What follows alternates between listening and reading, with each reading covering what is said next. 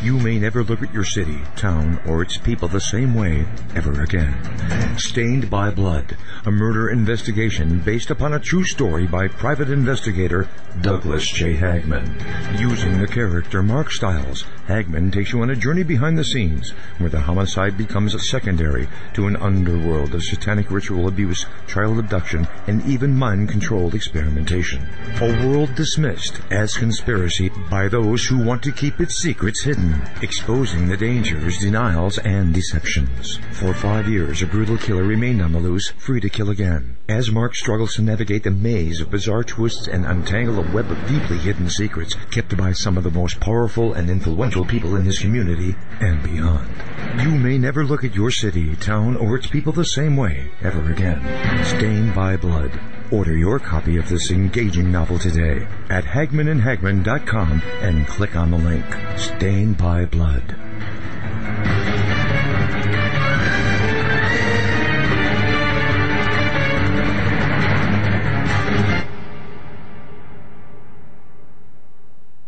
And ladies and gentlemen of the jury, the prosecution is not going to get that man today. No.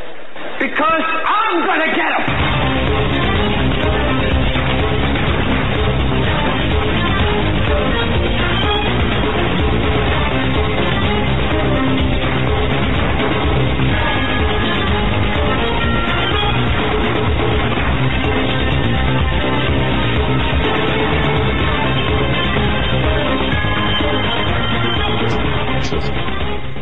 And welcome to this episode of the Hagmann and Hagmann Report. We're coming to you live from our radio and television studios here in beautiful Northwest Pennsylvania, where we broadcast live each and every weeknight. That's Monday through Friday, uh, seven to ten p.m. Eastern Time, right here on the Global Star Radio Network. This is the place to be. Ross Desdar's on, Ted Broer, uh, of course. Um, my goodness, Dave Hodges. All the great shows right here on the Global Star Radio Network. Uh, folks, we're also simulcast, if I can talk, on B T R, Blog Talk Radio. You can watch us live in my archive, uh, of course, at our official YouTube channel. Just go to Hagmann and Hagmann dot com. And, and that's our home base on, on the internet, Hagmann and Hagmann dot com. I want to welcome you in. Come on in. Come on. Come on. Welcome you into our new look here as we sit uh, in our new, new, newly Ref, what, do you, what would you say? Restored? Re, referred, refurbished? Refurbished? What's that word? Renovated. Renovated. Newly renovated studios. Yeah. We got a brand new desk. Yeah, yeah. The handmade. handmade. And you should have seen them quarrying the rock. Yeah. But, uh, uh, no, we got a lot. Of, we made yeah. a lot of changes here. Yeah. In uh, fact, we and did. This uh, beautiful desk is uh, thanks in part to Eric, our tech. Um, well, no thanks in part. Thanks. He, he, thanks he to. Yeah. Yeah, yeah. Without him, this would be yeah. a pile of rubble. Well, yeah, Eric is, uh, Eric's, uh, not moving too well today. But, uh, folks, for those new to the program, and I know we have some new viewers and listeners tonight in the list or the viewer challenge, because if you're just listening, you can't see what we're talking about. Just go check it out on our YouTube channel. But, uh, of course, you know, I'm Doug Hagmann. I'm, I'm at the helm with fellow investigative researcher and, of course, my son, Joe Hagmann, together. Something like I like to call the, uh, America's premier father and son investigative, investigative team, if I can talk correctly. We are so excited to bring you a very special program tonight. Um, I, I hope by now everyone has told their family, their friends, to listen, to watch, because tonight I believe we've got an, uh, one of the most important shows we've had ever. And I'll tell you why. twenty years ago, and I remember this vividly, um, twenty years ago this next month, on July seventeenth, uh, we had... Um, We, we, we lost two hundred thirty people. T W A Flight eight hundred fell out of the sky, or actually was blown out of the sky, just off the southern coast of Long Island. And again, two hundred thirty people. Now think about that. Uh, men, women, children. All right. And, uh, of course, we were led to believe by the, by the people in charge that the cause was a center fuel tank explosion. Caused by, well, we can get into this w- with our guests, but yeah, we will you know, get into yeah. but but you know what? Uh, I mean, I, I remember that night, and I remember thinking, how could this happen? And then I, it, it wasn't. I, I don't know. It was sometime thereafter. I, I in fact, we were or I was doing investigations in, in New York State, partially in New York City, and that, that was like before and after nine eleven. And I remembered after nine eleven thinking, oh my goodness, you know, thinking back to nineteen ninety-six and thinking back to this this tra- this. This was my dad's nine eleven.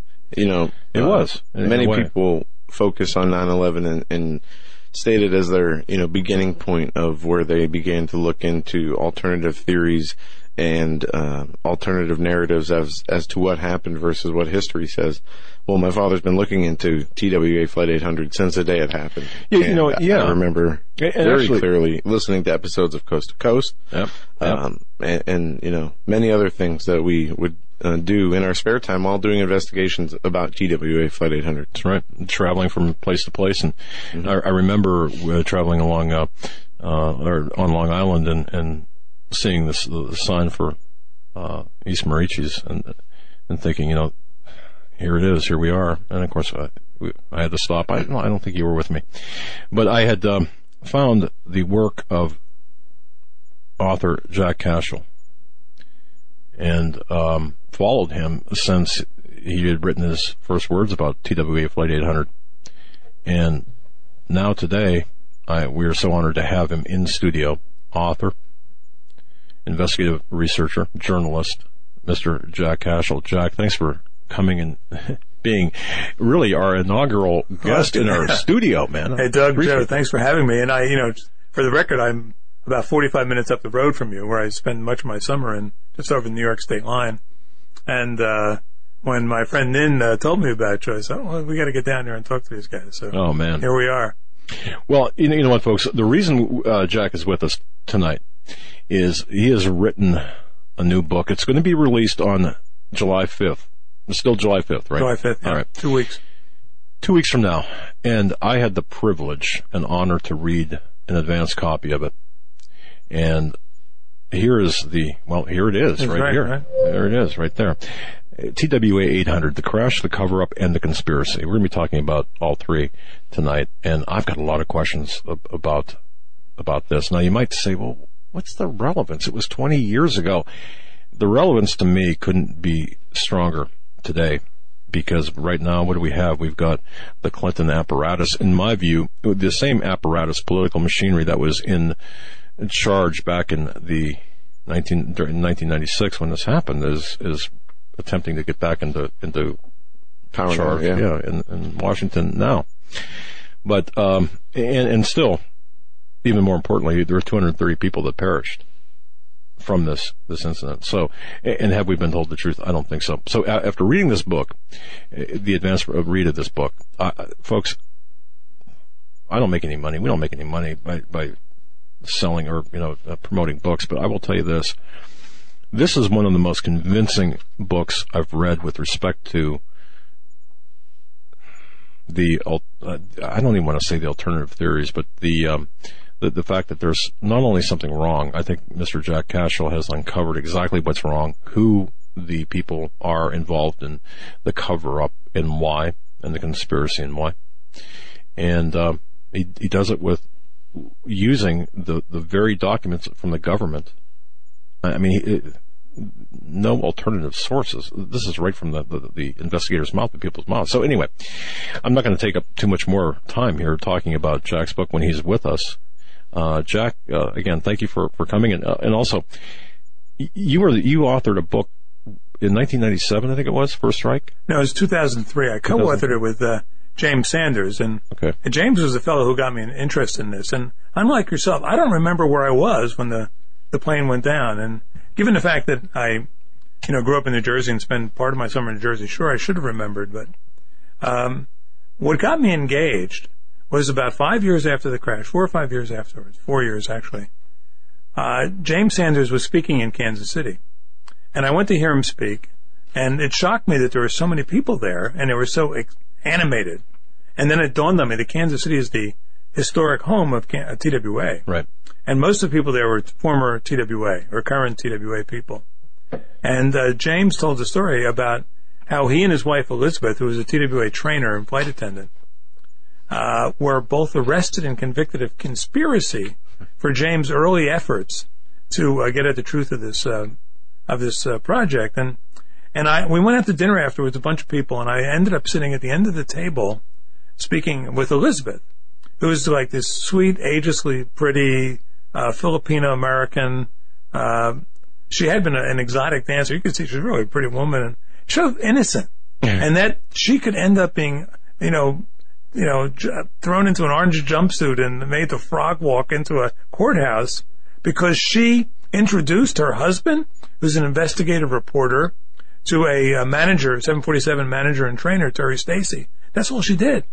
Right, right. And I'm and I'm you know I'm listening to this. I said, maybe there's something here. And what happened is then, um, you know, I'm uh, at the time I was working mostly in advertising. And most, and then I, I segued into writing for journals and also into doing documentaries.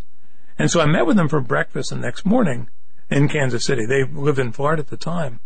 And I said, um, have you ever thought of doing a documentary on T W A Flight eight hundred? Because it's such a visual subject. And they had not to that point. And we got to talking. And then I, and I, I was still very skeptical. You know, I have a natural skepticism about conspiracies and whatnot. I thought this was another one of those Clinton conspiracies, sure. Some of which are unfortunately true, but some of which aren't.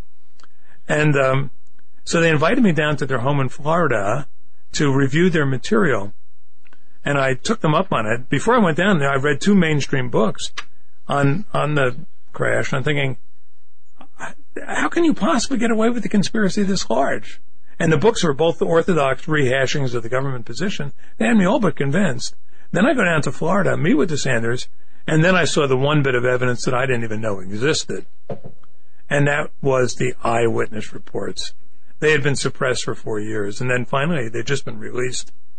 There were, you know, we had been led to believe there were a handful of eyewitnesses that may or may not have seen something. Mm-hmm. The F B I interviewed more than seven hundred fifty people. That's right. two hundred fifty-eight of them, by the account of the National Transportation Safety Board, had seen an object soaring up and exploding at or near T W A Flight eight hundred. fifty-six of them had tracked that object all the way from the horizon to the airplane. And they're, they're remarkably consistent, as even the authorities had to acknowledge. And every one of them uh, says this. You know, I was looking out, I was out fishing or surfing or flying or uh, sitting in my... the. This is the affluent South Shore of Long Island, where people right. are used to being taken seriously. And every account says something like this. And then someone said, look, and I see this object zigzagging out away from shore, and then it's uh, it's got a red tip and a smoky contrail, and then it uh, disappears, and then it explodes and explodes, and then I see this plane break apart, and then I see it fall out of the sky. You read that seven hundred or... Actually, most people just saw the end, but two hundred fifty times where people see that ascending, right. exploding, breaking up. They're describing the breakup sequence of the aircraft before the, N- the F B I, the N T S B were able to figure it out from the debris field. And you read that and say, where was this information? Why didn't the, the New York Times, you know how many of those two hundred fifty-eight people, you know how many the New York Times interviewed? Uh, Zero. Right. Not a single one of them. And then you begin to think, maybe there's something here. And that's that led to this, what for me has now been a you know fifteen-year quest to get at the truth. Well, uh, New York Times, I mean, they controlled the story from day one. Yes. Uh, you know, and uh, it, this this whole thing, I mean, I, I, I remember when it happened. Um, and for those who, who don't know or are unfamiliar with this, again, uh, we're talking about... Uh, July seventeenth, nineteen ninety-six, just a beautiful evening, calm evening. Uh, think of nine eleven, the morning of nine eleven, how serene and calm it is. But here it is, uh, Wednesday, ju- uh, July seventeenth, nineteen ninety-six. eight nineteen, a Bo- Boeing seven forty-seven one hundred takes off from J F K Airport, headed for uh, Rome via Paris. twelve miles out, roughly, there is an explosion in midair. And Jack, as you said, over seven hundred witnesses, two hundred fifty-eight eyewitnesses who saw a vertical streak, and uh, fifty-six specifically who saw a vertical streak from the horizon, from the Atlantic Ocean area. Those are my words now. Um, yet we, after one of the most expensive and extensive investigations in aircraft history, in the history, I, I think, of, of anything, Uh, we were told that, of course, it was a center fuel tank breach that caused the death of two hundred thirty people aboard, uh, two hundred twelve passengers and eighteen crew. Now, the explosion took place at thirteen thousand seven hundred sixty feet, just for those people who are reportedly, okay? Um, now, some sources, if you look on the internet, you're going you're to find all sorts of different sources, but that's, um, the altitude is, at least in the reports I saw, Jack officially listed at twelve or thirteen. Thirteen seven six zero. Yeah. Okay. All right. But but um, during during this time, during on July seventeenth, nineteen nineteen ninety six, Clinton was Bill Clinton was in office. Hillary Clinton was the deputy president, I suppose. It, it, it, July seventeenth was Saddam Day, right? Or a National Liberation Day. National Liberation Day for Saddam's Iraq. Yeah. Okay. Their fourth, of, their evil Fourth of July. You know. We were what a few days out from the Atlanta two, Olympics. Two days before the start of the Atlanta Olympics. Okay. And, and what else is going on? Oh, the, in the wake of the Khobar or the Khobar uh, Towers right. had blown up three weeks earlier. Um, this is um, the military, the Navy, uh, reportedly, and I, I have no reason to disbelieve this because my sources are. You know, the uh, mainstream sources was on the uh, highest state of alert since the Cuban Missile Crisis. Right.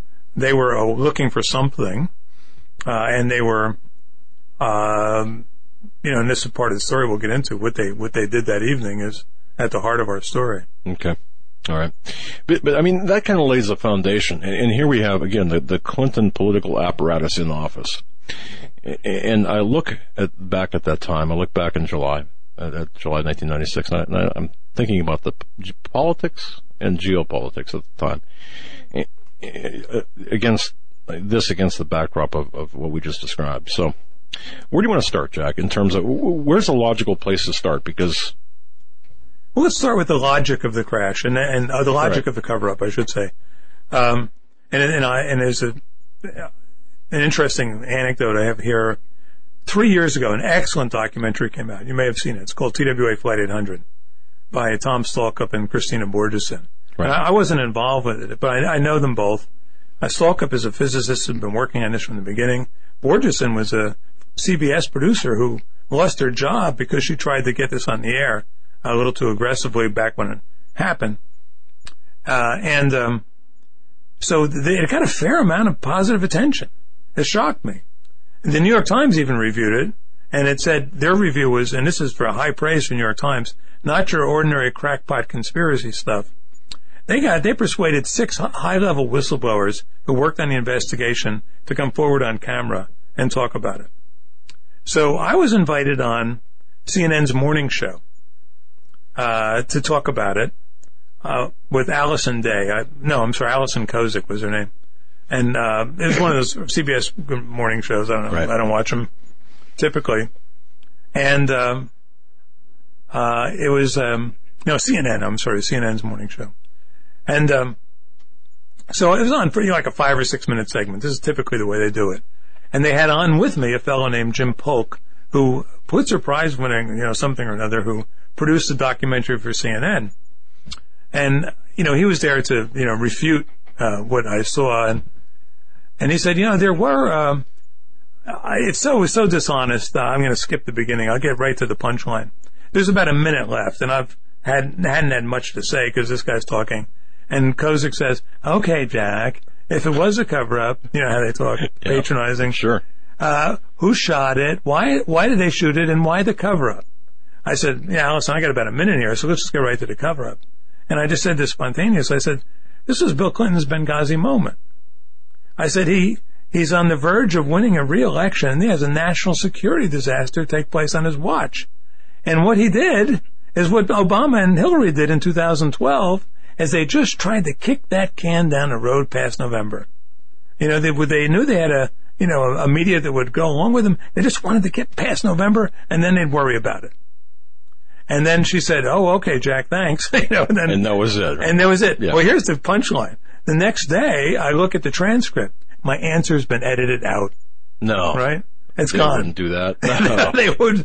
And then what was curious is that just last week, Newsday, which is the big Long Island newspaper, uh, had a little uh, editorial by their head editorial writer on my forthcoming book. They hadn't read the book.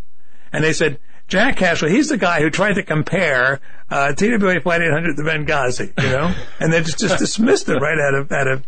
But that's that's the logic of it. Man. That is the underlying logic. You have uh, Democrats in the White House who know that the media will give them a pass. Sure, and yet uh, the uh, this is the most successful cover-up in American peacetime history.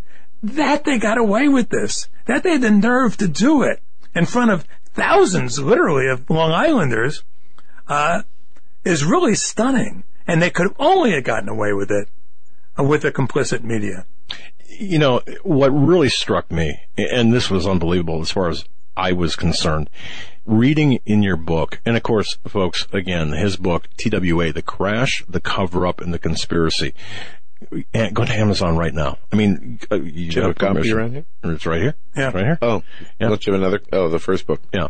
No, the, the first, no, this, this is, this is the book. Okay, so go to Amazon right now. You have permission to leave this program just briefly. Just uh, open a new tab. Yeah, right. Open a new tab. But, but pre-order this because what is in here is just an, an amazing look. Uh, as an investigator for thirty years, you can tell I don't do much well. I certainly am not a great talk show host, but I, I, I feel I'm a pretty good investigator. Have I investigated air, airline crash, uh, um, Uh, airline incidents? No, of course not. No, blew out of funny. Yeah, well, yeah, but, but but but you know what? I know a good investigative work product when I see it, and, and this is definitely it. This is, as far as I'm concerned, the magnum opus of all um, books with, with respect to T W A Flight eight hundred. It's uh, by Jack Cashill. So please order order the book, pre-order it, make it go to number one. And by doing so, you're making, you're sending a statement to the to the mainstream media. If we can have a rally cry right now with all of the listeners, all of the viewers, just a rally cry to to, to hit to, to to tell the media, demand uh, that Jack Cashill be uh, invited on the talk shows, or or just send this book to number one. That's going to get people's attention. That's going to change a whole lot because there's a whole lot to come out. But but Jack, I was saying, you know. two hundred fifty-eight, to convince two hundred fifty-eight people, basically, or to attempt to convince the world that two hundred fifty-eight people and over didn't see what they saw, and over seven hundred people to, to cause them to question what they saw. I mean, it, it's, it's, I guess it's a brilliant tactic, but uh, I mean, I'd ask, could it be done today? No, uh, it couldn't be done today for a simple reason, the internet. And uh, yeah. At that time, nineteen ninety-six, only about ten percent of the people were online. So they didn't have the ability to communicate among themselves. So most people thought they were the only one. And then, you know, so they got gaslit by the F B I and the C I A, you know, that gaslight phenomenon where you yep. convince people they're crazy based on that old Charles Boyer, Ingrid Bergman movie. Yeah. Uh, and, um, but what's impressive is that the eyewitnesses are the one group of people not to buckle. They know what they saw. And these are serious people. Some of them are like military pilots, fishermen, people who know about, you know, relative bearing and uh, what they, they know what they saw. And there, you can't, un, you, they have not been able to break the eyewitnesses. And finally, they are the difference between this uh, story and any other story where there's an element of conspiracy involved. This is, these are real people. And what I do in the book, Doug, and I try to do, uh, is I'm a writer. I mean, the t- a lot of people who write investigative books aren't writers. They're investigators.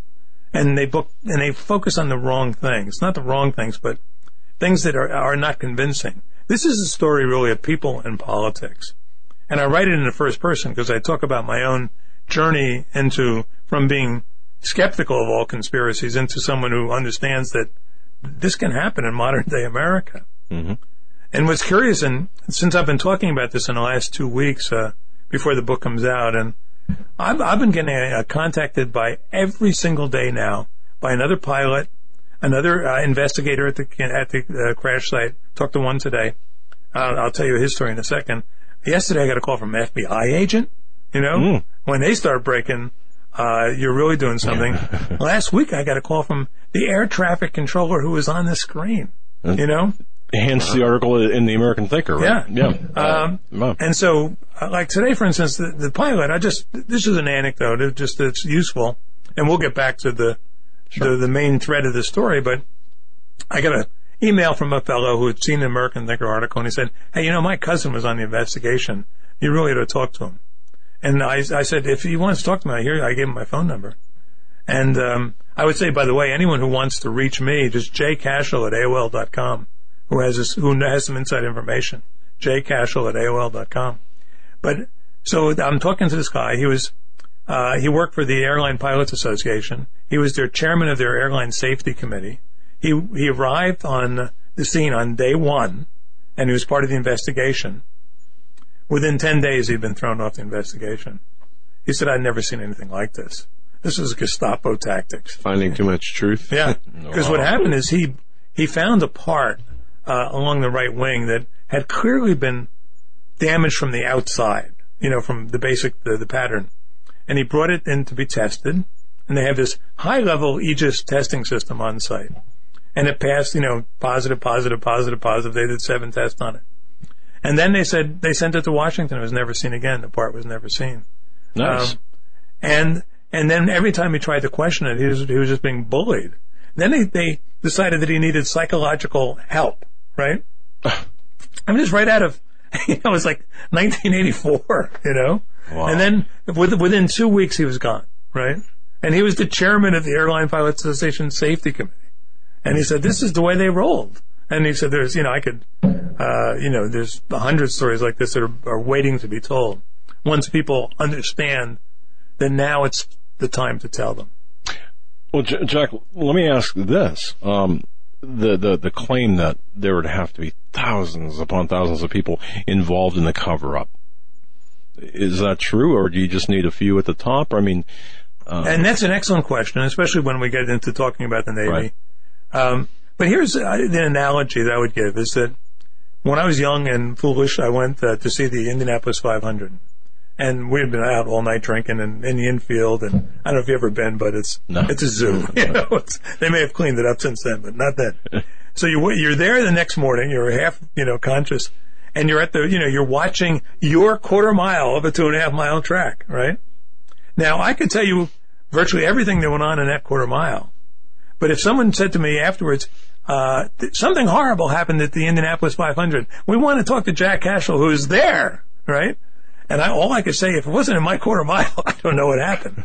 Well, that, this is what I've been finding out as I talk to people uh, who were involved. They saw this much. They just saw a little bit. And they're, they they could tell you about their little bit, but they don't know the larger picture. This is true for not only for sailors, but for the investigators on Long Island, uh, from even from F B I agents. Um, and uh, so they can they contribute little bits. And in the book, you know, I, I tell their stories. Uh, people who loaded the missiles onto the sub, people who were uh, had to scrub the uh, command information center after something went awry. But they don't know the whole story, and there's very, very, very few people who do. And um, I'm trying to goad at least one of them to come forward, because that's what it'll take to really break this case. So you've compartmentalized you uh, pieces of, of information that would lead to um, a clearer picture of actually what happened on this day. Um, and you're working toward that goal, but right now, uh, what you have are people who are reluctant to come forward. Well, and there, uh, I will say that I've been really impressed in the last two weeks how many people have come. I, I'm literally one a day, you know, two a day. Wow. Um, because the, finally it's like, I think there's going to be a flood tide in. And Doug, you're exactly right. This has to be pushed from the bottom up. Yeah. And that's why I was really thrilled to have the opportunity to come on this show. And it was real, you know, I, thanks to Nin, my friend here, uh, who's a big fan and listener. I said, you got to get down and talk to Doug and Joe. And it was, since we're only forty-five minutes away, it was, it was great. But, um, yeah, that's what it's going to take. And, uh, but, but you're right, Joe. It's, it was tightly compartmentalized for a reason. And as an example, and I talk about this in the book, there was a congressional hearing, I guess it was about, was it two years after the crash? And the, the people from the N T S B who investigate accidents and are predisposed to see accidents. They were, the one guy is testifying goes, uh, yeah, I, I think it was an accident. I have no reason to believe it was a bomb. Uh, and, and if the F B I says, if someone says it's a missile, I didn't see any evidence of a missile. He's testifying two years after the thing. He doesn't know there are any eyewitnesses. He did not know there were any eyewitnesses. That's how, uh, controlled it was. The F B I, if you're reading the New York Times, which owned the story, they didn't interview any eyewitnesses who saw a missile. Not one single eyewitness, you know. Well, since you were the one that, that talked to many eyewitnesses, uh, and us being in, in investigators, uh, we dealt with eyewitnesses a lot. How do you get the truth out of eyewitnesses when it seems that, you know, when one hundred people see the same event, you'll have one hundred different versions? Well, in this case, you have... Uh, and let me just uh, add one wrinkle here, and this is, I think, which makes this book advances what our knowledge is so greatly. And that is that, and this happened only within the last year, for reasons I'm not sure of, either out of carelessness or out of indifference, uh, responding to a Freedom of Information Act request, the C I A released this treasure trove of documentation. Uh, and it explained... And step by step by step by step, how the C I A corrupted this investigation. And unlike many accidents, you know, where people, different people see this or different people see that, um, or like if we were at the Indianapolis five hundred and I said, yeah, I tell you about my quarter mile. The, even the, the uh, people who were trying to suppress it had to admit that the eyewitness testimony was, re- their quote, remarkably consistent. Mm. They saw the whole picture. They weren't like at a quarter mile of a track. They saw the whole sky, the best eyewitnesses. And I, in the book, I you see this, Doug, I go through the yeah. forty best eyewitnesses. Oh, yeah. yeah. And if you read their accounts, you cannot but believe they know what they saw, especially since some of them were military people or, you know, people right. who knew what they were seeing. Yeah, you you got a, you got a cross section. You got pilots. You got people in the military. You got uh, people, you know, on the sea. People very familiar with that area. Uh, indeed, I, I, I get get that. What? Um, uh, how can we best lay this out for for people at this point? Yeah, there's a lot of information in here. I don't. I mean, going through uh, some cliff notes that my dad put together. And uh, reading different parts of your book, there's a lot of information that I had no idea uh, was. had had anything to do with with uh, the T W A Flight eight hundred. And just to give you an example, the the red residue, the explosive residue inside the plane, which um, this is yeah, none, with yeah. a, you know like an, one of a hundred things that that I'm learning right. as I'm going through your book. Um, so I guess if you want, we can take it step by step. Yeah. From you know, and walk us through. Take it. On yeah, I'll be, uh, and I'll walk you through because in, in the and this is information now that your audience is getting. That uh, even most researchers in T W A don't know if they haven't read the C I A documents, right. and and that's the the C I A is like open the the pages, open the book, it, you know it's like the it tells you finally how this sausage was made. We knew about the sausage at the end, but we got to see the sausage making, and uh, the C I A we learned from their own memoranda was involved from day one. Now think about this. I got to back you up a little bit. If you remember at the two thousand four nine eleven hearings, uh, George Tenet, then the director of Central Intelligence, he was a, a Clinton guy, came up through the Democratic ranks. Bush held him over for God knows what reason. And um, he's telling, talking to the ten members on the nine eleven commission about, they said, well, why didn't, why weren't we able to stop September eleventh? And he said, well, it's because of the wall. And they, and they had to explain what the wall was. There was a wall uh, placed between intelligence gatherers and prosecutors so that the F B I wasn't able to talk to the C I A, and the C I A, even um, even when the F B I, the intelligence gatherers and the F B I, couldn't talk to the prosecutors. And that was the first time the uh, public was aware of that wall. Mm-hmm. Now, I'll, there's a kicker to this I'll come back to later. But what we see in the C I A documents, there was no wall. They were collaborating with the F B I from day one. They weren't really collaborating, though, because the C I A had the upper hand in this relationship. And they had the upper hand because someone had their back, and they knew it.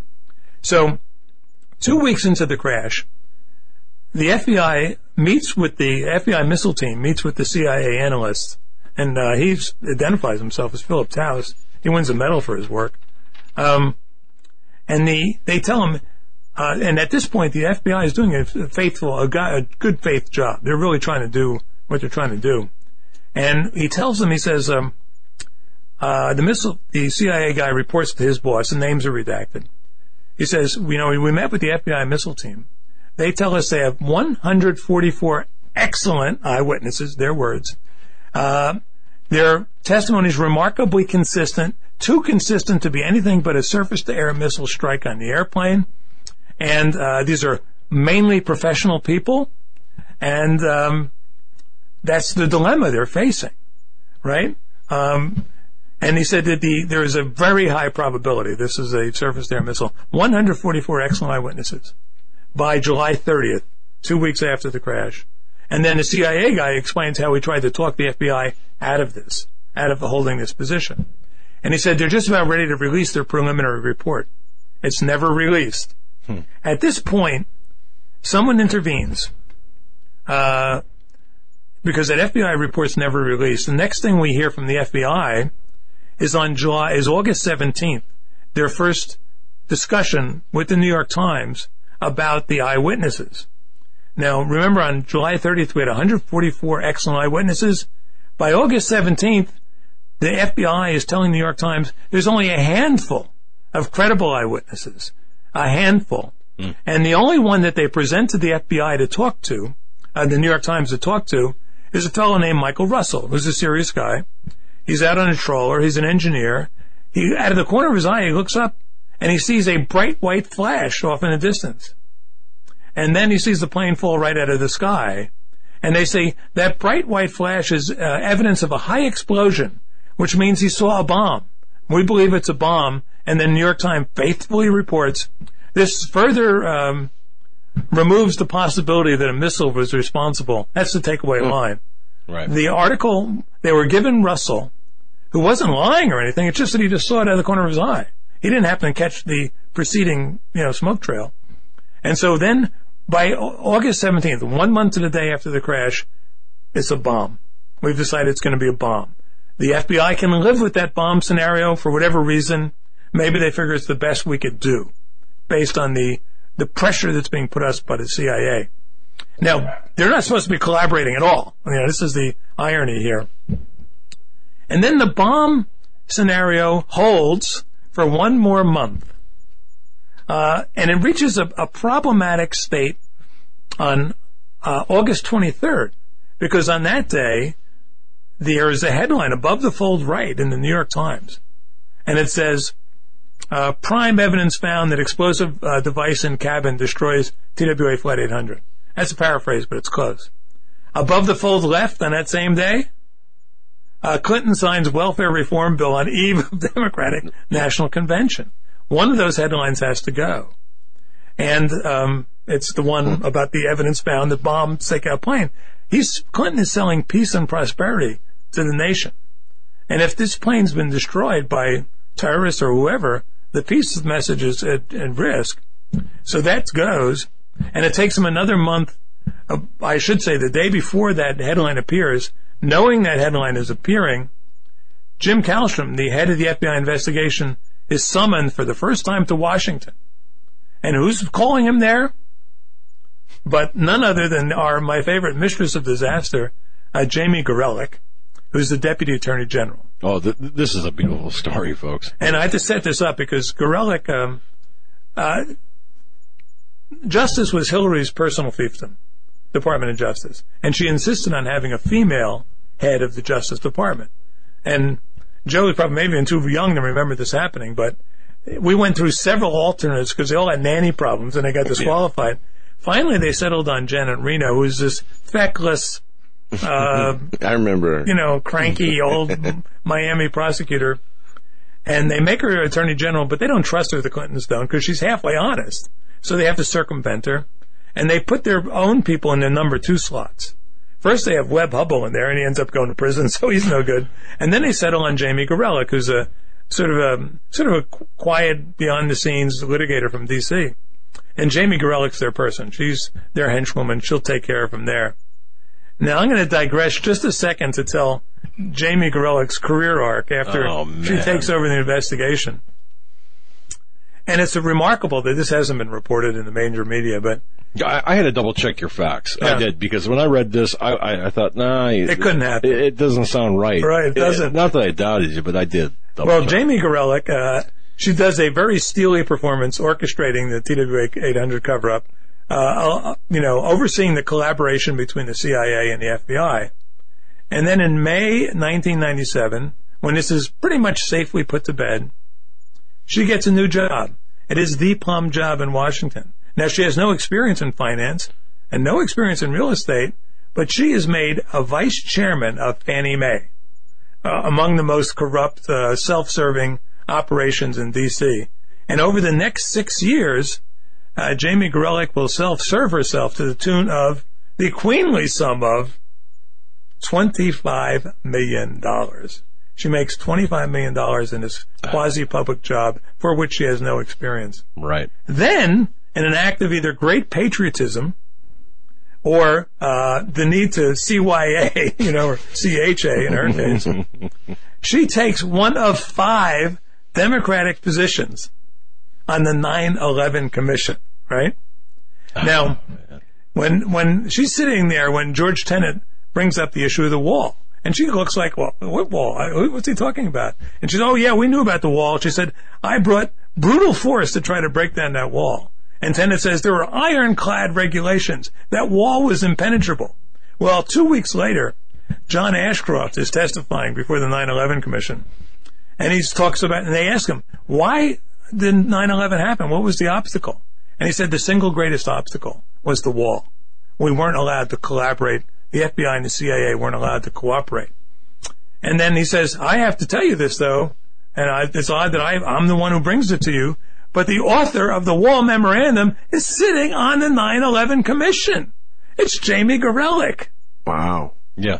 So, uh, you understand that? I mean... Uh, that's a fact I did not know. Yeah. And the uh, the terrible irony of this is the same wall that prevented the C I A and the F B I from cooperating to prevent nine eleven uh, was easily breached uh, to subvert the T W A Flight eight hundred investigation, which, and this is what's new in this book, and no one, I mean, even T W A people don't know this.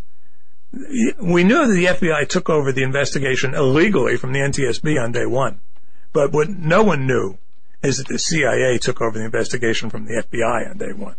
And that's a good point, because Title forty-nine of the U S Code says, uh, gives the N T S B, which uh, it was, uh, the N T S B began, it was, or was created back in, what, sixty-seven? Yes, sixty-seven, right. And then went, went, uh, fully private in seventy-four, I think. Right. But they are the agency that should oversee all aviation and all transportation disasters. Right, and they wanted it because an independent agency. Right. Yeah. Yeah, not, exactly, because of, but yet we've got the F B I, the C I A involved, and, and who knows who else? Military as well, perhaps involved? Yeah, well, they're involved in the, uh, certainly in the, uh, you know, in, in, in the investigation. Well, yeah. Because they retrieved yeah. the, Well, the, the stuff from the, the uh, field and so on. So, okay, uh, I, I guess my question would be, why? I mean, it, it, it, clearly, if they're claiming, if uh, Clinton and others are claiming that this was a merely a, uh, not merely, I don't want to, but if this was a mechanical failure, or at least a accidental bombing, uh, why the F B I? Why the C I A? Why did this happen? Well, this, I'm going to quote uh, Vernon Gross, who's uh, I talk about in the book and also wrote a, a blurb for the book. I just had to, um, I'm not sure I can read it in this light here, but uh, and since I'm the oldest literate American, doesn't wear glasses. I can't do it. Anyhow, he, he blurbs the book in the back. Uh, he uh, was an N T S B board member. Uh-huh. And on the night of July seventeenth, nineteen ninety-six, I should say he was a former one. He wasn't uh, active at the time. C N N called him in to give on-the-air commentary. He was there all night, right? Mm-hmm. And he said, I've never seen anything like this. He goes, the F B I was there immediately running this investigation. He said, this is against the law. If, even if they can only, and, and he explained, he goes, the N T S B has to call in the F B I when there's an accident, when there's a crime. Right. And the N T S B determines that. He said, in this case, they came in bully boy style. They took over immediately. He said he had never seen anything like that. And Gross is a, you know, a high-level guy and, you know, all the right credentials. He went from being a believer in the government theory now to a total opponent of it. He, in fact, he's, you know, right, wrote it, said this is the best account he's ever seen of the, of the crash. And, um, and there's other high-level people like that who turn once they saw the evidence. Uh, and more will turn once they have the green light to do so. And, and Doug, you're right. It's, this is, the people who are watching the show have the power of, as a, a mass to push this story up in the bottom. And that's what it really makes me um, hopeful and very excited, because I, I really believe through audience participation, and it's going to take every one of us, every one of us, mm-hmm. to, you know, we always talk about, well, what can we do? I mean, things are so bad, you know, what can we do? We don't, we're powerless. No, no, we have the power. We can, we can create or prompt changes. So it's going to take all of us to, to push the book up to number one, create a stir about what's in this book, obviously, and to do that, you know, you get to get the book, but uh, it, tell family, tell friends, make sure Jack Cashill, who, again, I believe is the foremost authority on T W A eight hundred, the events. Um, if you read the book, you, you, you'll see. Um, we need to, I mean, he needs to, to, to tell his story everywhere, because at the There's end... There's no statute of limitations on murder, absolutely. Especially the murder of two hundred thirty people. Yeah. I mean, think if it was your, your, your mom or dad or child or brother or sister, my goodness, it would be devastating. And, and you, you know, don't answer. Yeah. Yeah, and I, I'm in touch with a lot of the families, and they are uh, beside themselves. And they, you know, they, the word closure is overused, but right. they would certainly like that, you know? Well, okay, getting back to the N T S B and C I A and F B I, uh, didn't Jim Hall was the N T S B chairman chairman at the time, right?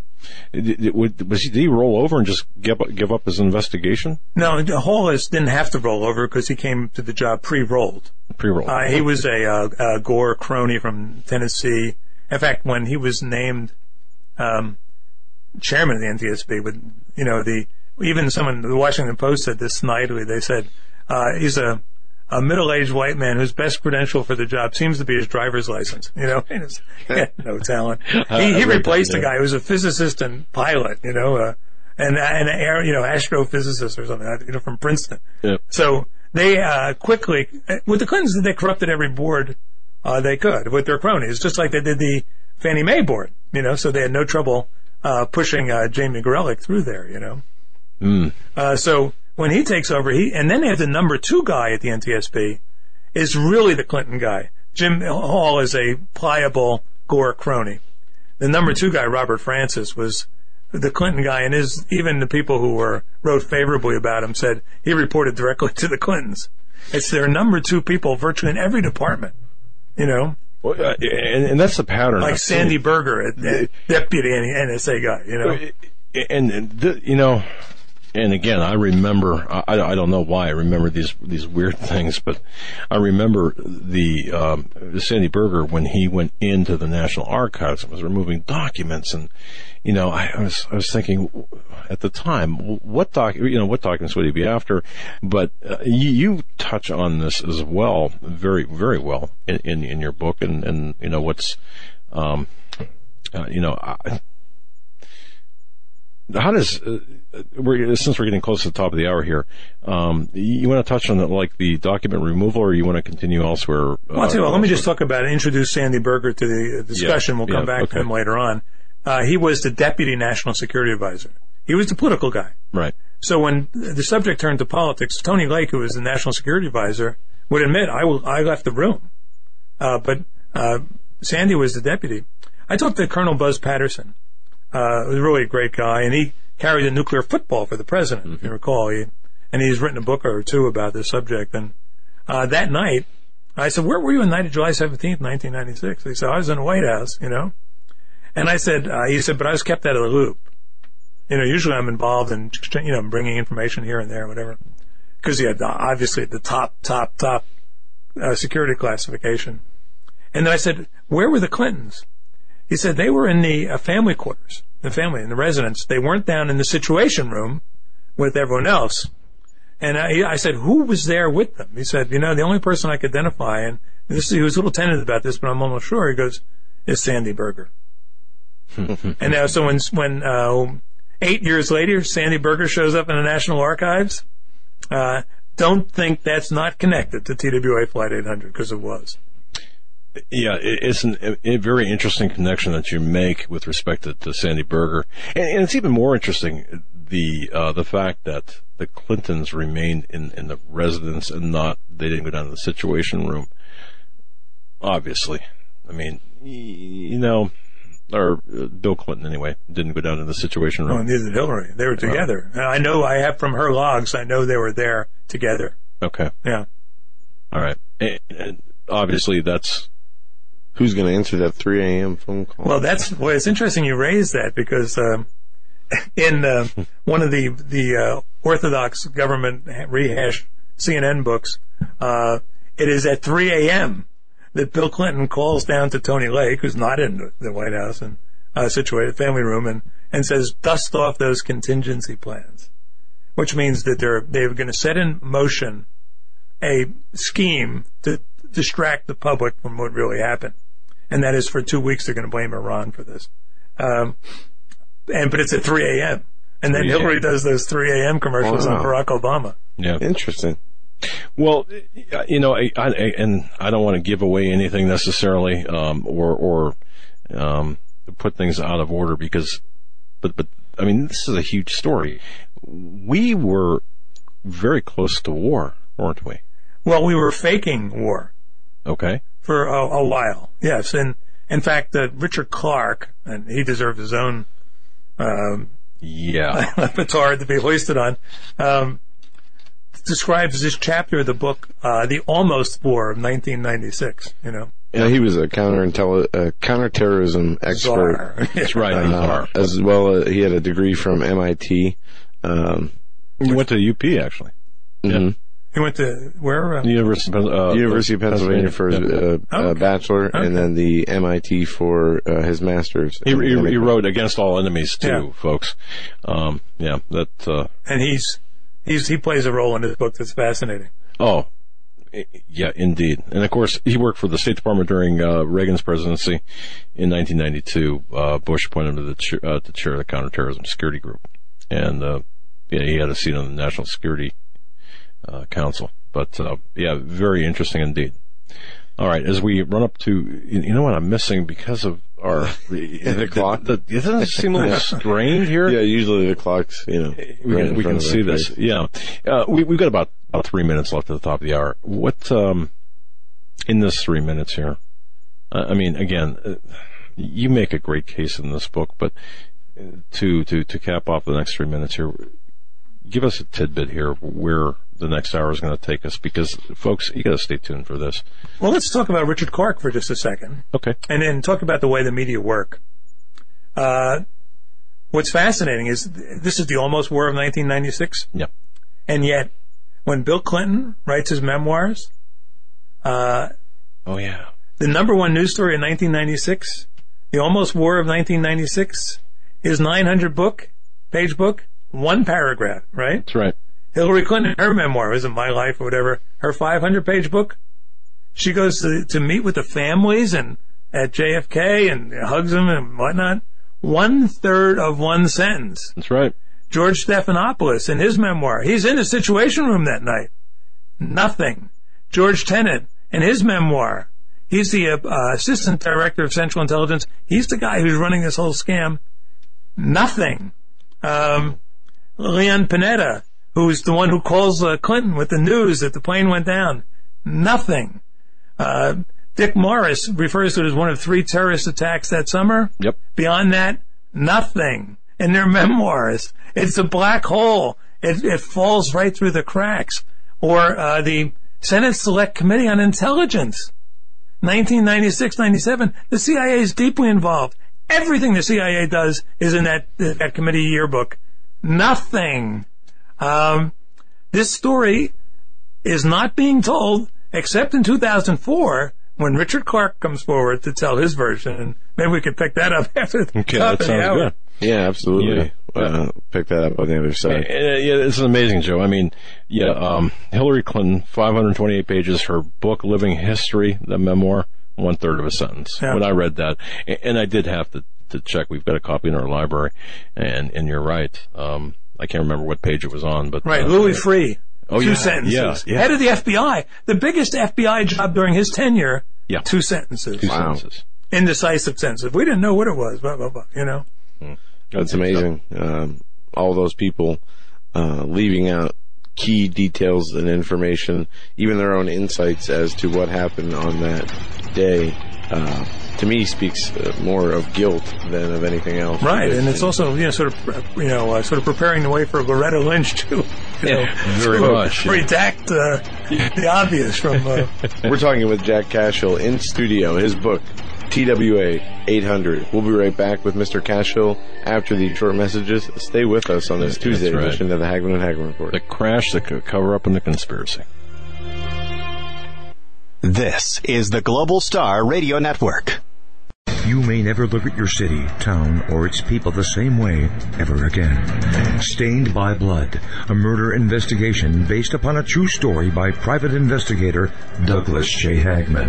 Using the character Mark Stiles, Hagmann takes you on a journey behind the scenes where the homicide becomes a secondary to an underworld of satanic ritual abuse, child abduction, and even mind-controlled experimentation. A world dismissed as conspiracy by those who want to keep its secrets hidden, exposing the dangers, denials, and deceptions. For five years, a brutal killer remained on the loose, free to kill again. As Mark struggles to navigate the maze of bizarre twists and untangle a web of deeply hidden secrets kept by some of the most powerful and influential people in his community and beyond. You may never look at your city, town, or its people the same way ever again. Stained by Blood. Order your copy of this engaging novel today at Hagmann and Hagmann dot com and click on the link. Stained by Blood.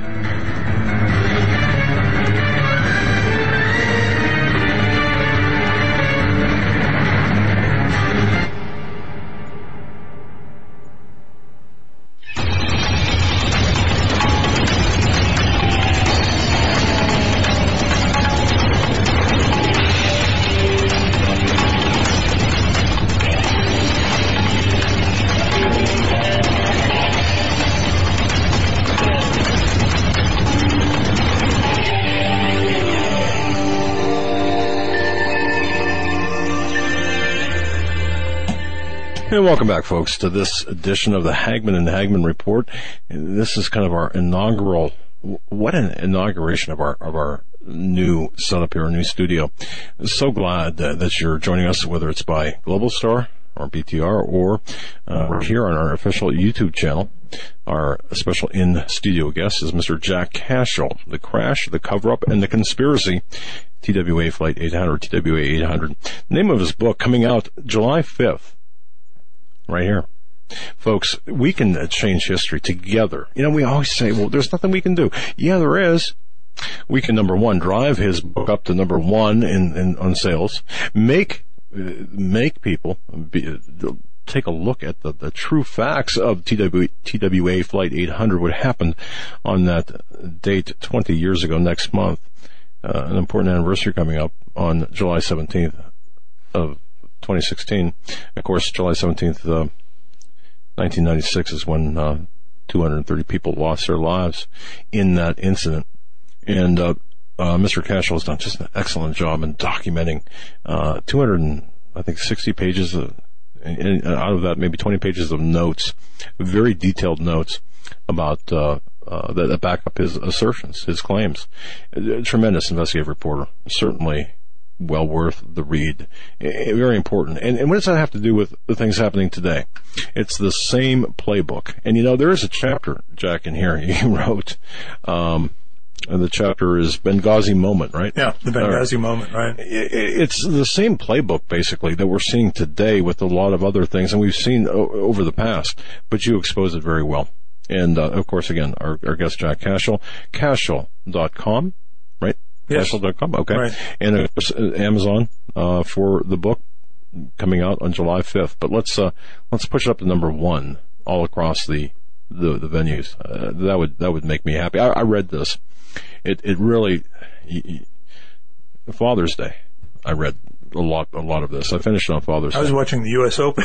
That's very, well. And the Cleveland Cavaliers, by the way. Yeah, yeah. Yeah. This part of the yes, world. yes. Yeah, kudos yeah. to Cleveland. Yes. Yeah. Finally. Uh, but, yeah. yeah, I'm always happy, too. Um, but, no, you did an outstanding job on this. All right, so the first hour we kind of set the stage on a number of issues.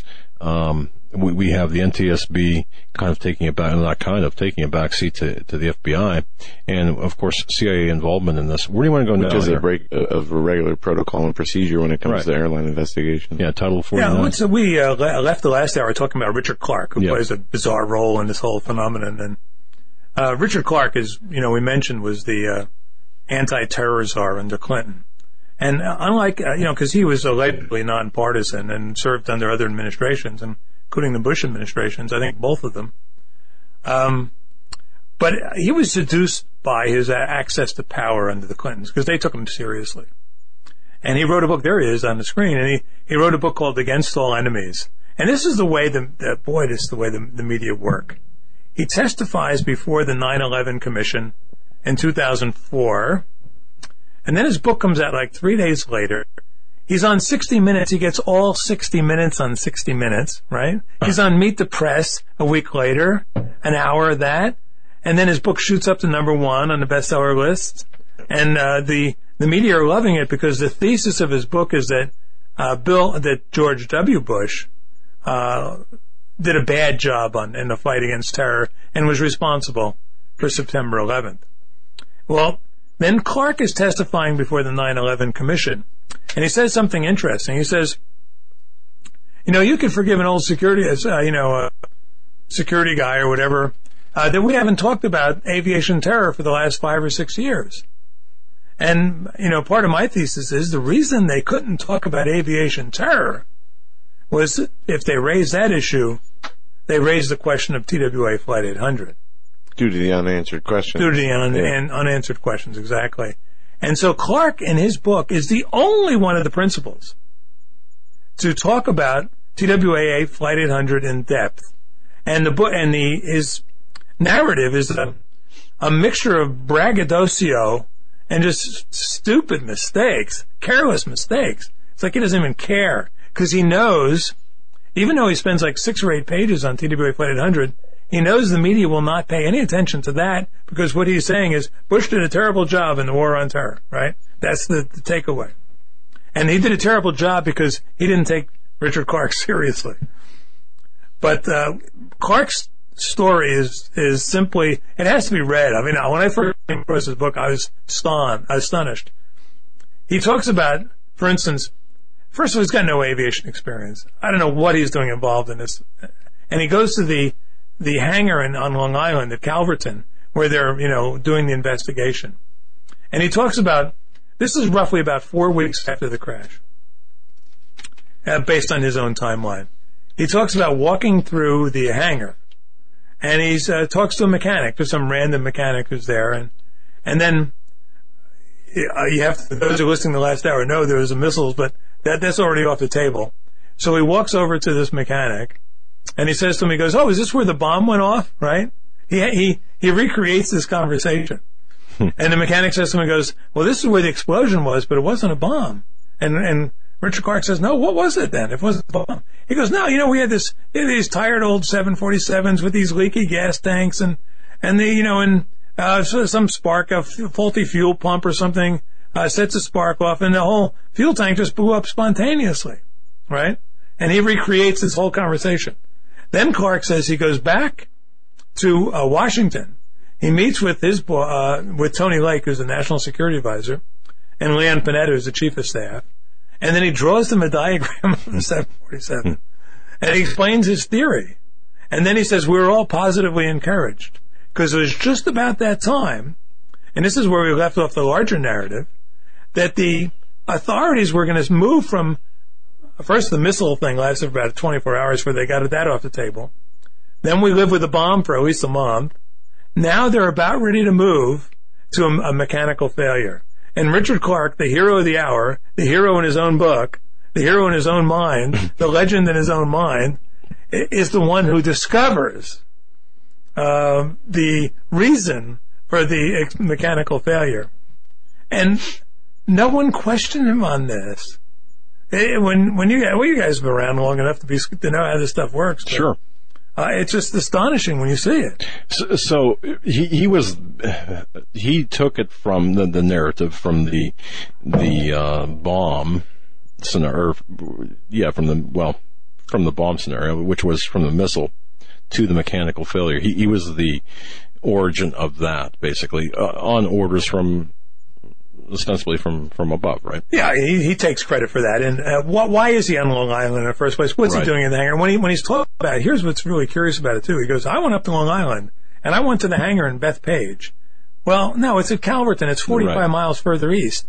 You know, get it right, you know. He never gets the height of the... Uh, the he says, when I first... Uh, when the... You know, he talks about... He called this meeting on the night of July seventeenth. You know, by the way, for most domestic plane crashes, there's... The N T S B takes over. There's no uh, high-level security meetings in the White House. And this will uh, say why there was in a second, address one of the questions one of your listeners called in. Um, and then he says the plane was at seventeen thousand feet. The F A A said, we have no reason to, to know why it blew out of the sky. Well, no, the plane was at thirteen thousand seven hundred sixty feet. The seventeen thousand was the later C I A concoction. Uh, and the F A A knew exactly why they called the meeting. And it had nothing to do with the eyewitnesses. It had to do, and this I'll address your uh, your uh, listener's question here, it had to do with the radar data out of TRACON in New York, out of that that they saw and the air traffic controllers saw. Because what they saw was a uh, a object speeding towards uh, T W A Flight eight hundred on their radar screens and intersecting it at the moment T W A Flight eight hundred, or T W A eight hundred, in fact, that's where I got the title, just that the the radar data reading, T W A eight hundred, disappears from the screen. That's what set off these high-level meetings in Washington. That's why Richard Clarke called in the anti-terror group. That's why the F A A, the C I A, the N T S B, et cetera, gathered in Washington that night. As um, one fellow there with the N T S B, Ron Schleid, says, and he's he's quoted in a book, uh, like one of the rehashes, he says, you know, it, we looked at it, it looked like something... Uh, uh, was gaining speed and overtook T W A Flight eight hundred. Well, that's what happened. That's what called was started the meetings.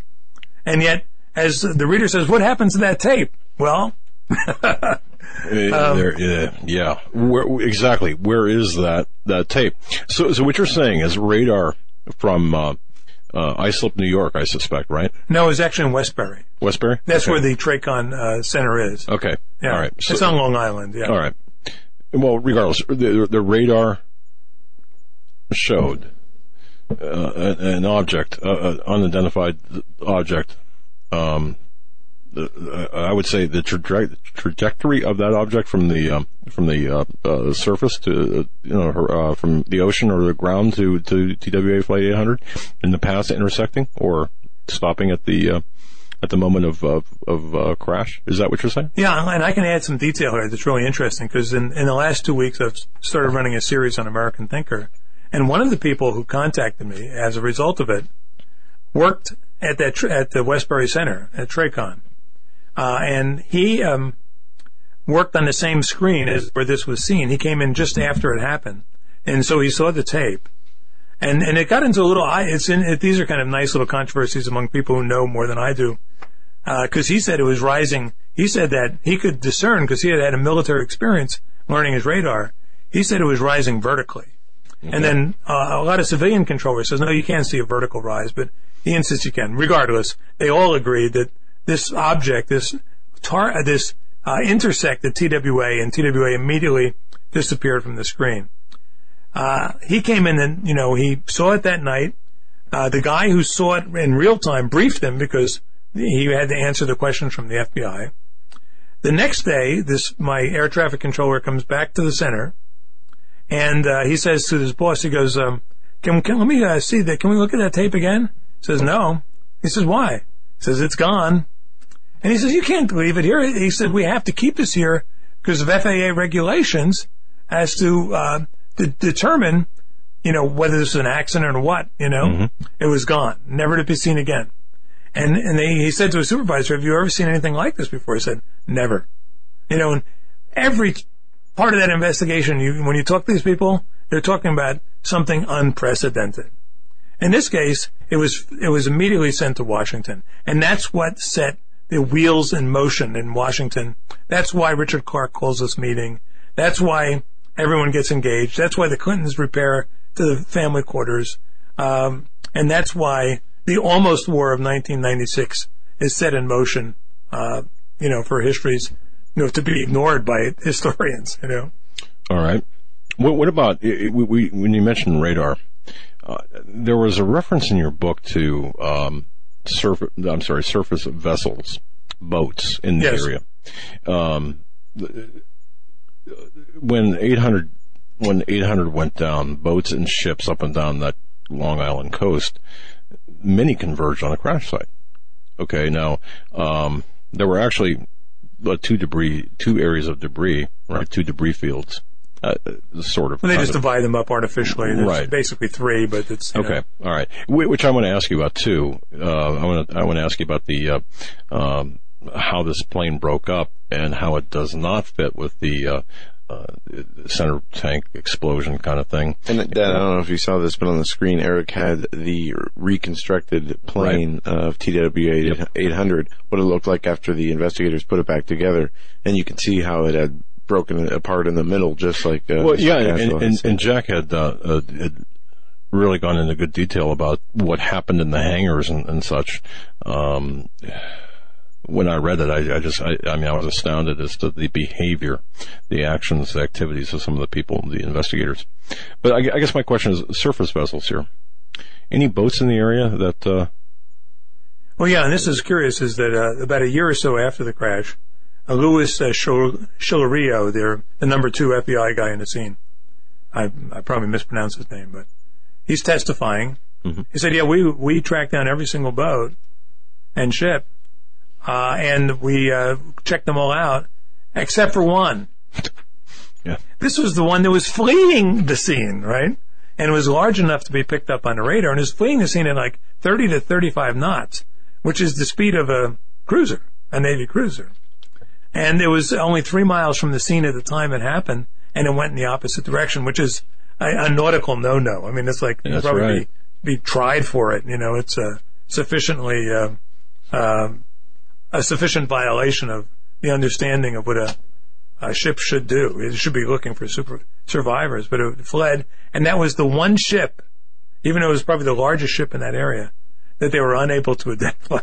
You know. Amazing. And yeah, yeah you, you the folks, again, the book, T W A eight hundred, The Crash, The Cover-Up, and Conspiracy. Conspiracy.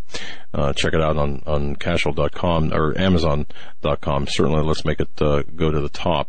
The facts in here, the investigative results in here. I mean, it's just a, it's a beautiful read. I'll just, I'll just say that. Um, I, I don't want to get ahead. I mean, because this is an investigation, I don't want to ask you leading questions necessarily, and I don't want to get ahead of myself. So I'm going to kind of just let you walk us through where you, you know, how you want to, how you want to, um, Uh, uh, pr- provide the information on this book, only because I, um, I, I, the way you've written it, it, it was, it, you know, I've read so many investigative reports over thirty years, and none of them, boy, you talk about some dry reading, but your way of writing and getting the information across to, to the reader is just amazing here. But I don't want to put... Uh, the cart before the horse, so to speak, here. So go ahead and, and just walk us, continue to walk us through. Sure. Hold our hands here if you don't mind. Right. Um, by the way, and, and you're right. What I tried to, I, I write it, it's a first person account of my All own right. journey from skeptic to, um, I mean, from skeptic of the skeptics to, uh, understanding that, yes, the government was capable of pulling off this incredible cover up. Uh, and for me, it's like a, like Alice in Wonderland. It's like a journey into, Sure. things that you had never thought you could ever experience. And I, I also, you know, I'm not an aviator. I'm not an engineer. And most of these kind of books are written by people who are, and uh, they lose the reader because they're talking about parts. But this is really a story about people and about politics. And so I try to tell the story of the people who really got into this, like my my partner James Sanders, his wife Elizabeth, uh, the Tom Stalcup and Christina Borgeson, who makes the the documentary, Ray Lehrer, this uh, investigator, the family members who are affected by this, who've been all pursuing the truth all along, and it's uh, and it's really a a really pretty stirring saga of uh, of people who will not yield, who will not give up, the eyewitnesses who refuse to be uh, subdued. Mm-hmm. Um, then side stories like that of Kurt Weldon, the congressman. Oh yeah, yeah, from who, our state here. Uh, right, who um, tried desperate way to break this open, and what happened to him. Um, and or, finally, raid. Yeah, yeah. I hate um, that when that happens. So it's a, it's a human interest story, and not it's not a story of airplane parts. It's a story of people and and That's their right. passions and their pursuits. Well, let's get back to the main narrative. Sure. And and that is, okay, for a month or more, the New York Times. By the way, the F B I spoke exclusively to New York Times, or almost exclusively. So, and the New York Times became extremely dependent on that source, and they prided themselves on it. Uh, and they were became corrupted by it, hmm. if they weren't pre-corrupted going in, which is always an issue. Yeah, they were. They, they were one of uh, many newspapers to be owned by uh, the Federal Reserve elitist, if you will. Yeah. Um, you know, that's why David Rockefeller in his memoirs said, you know, thank you to the New York Times and the Washington Post and other publications who helped hide our work for over forty years. Without that yeah, help, right. we would not be able to, to get to the level we were where we are at today. Don't tell.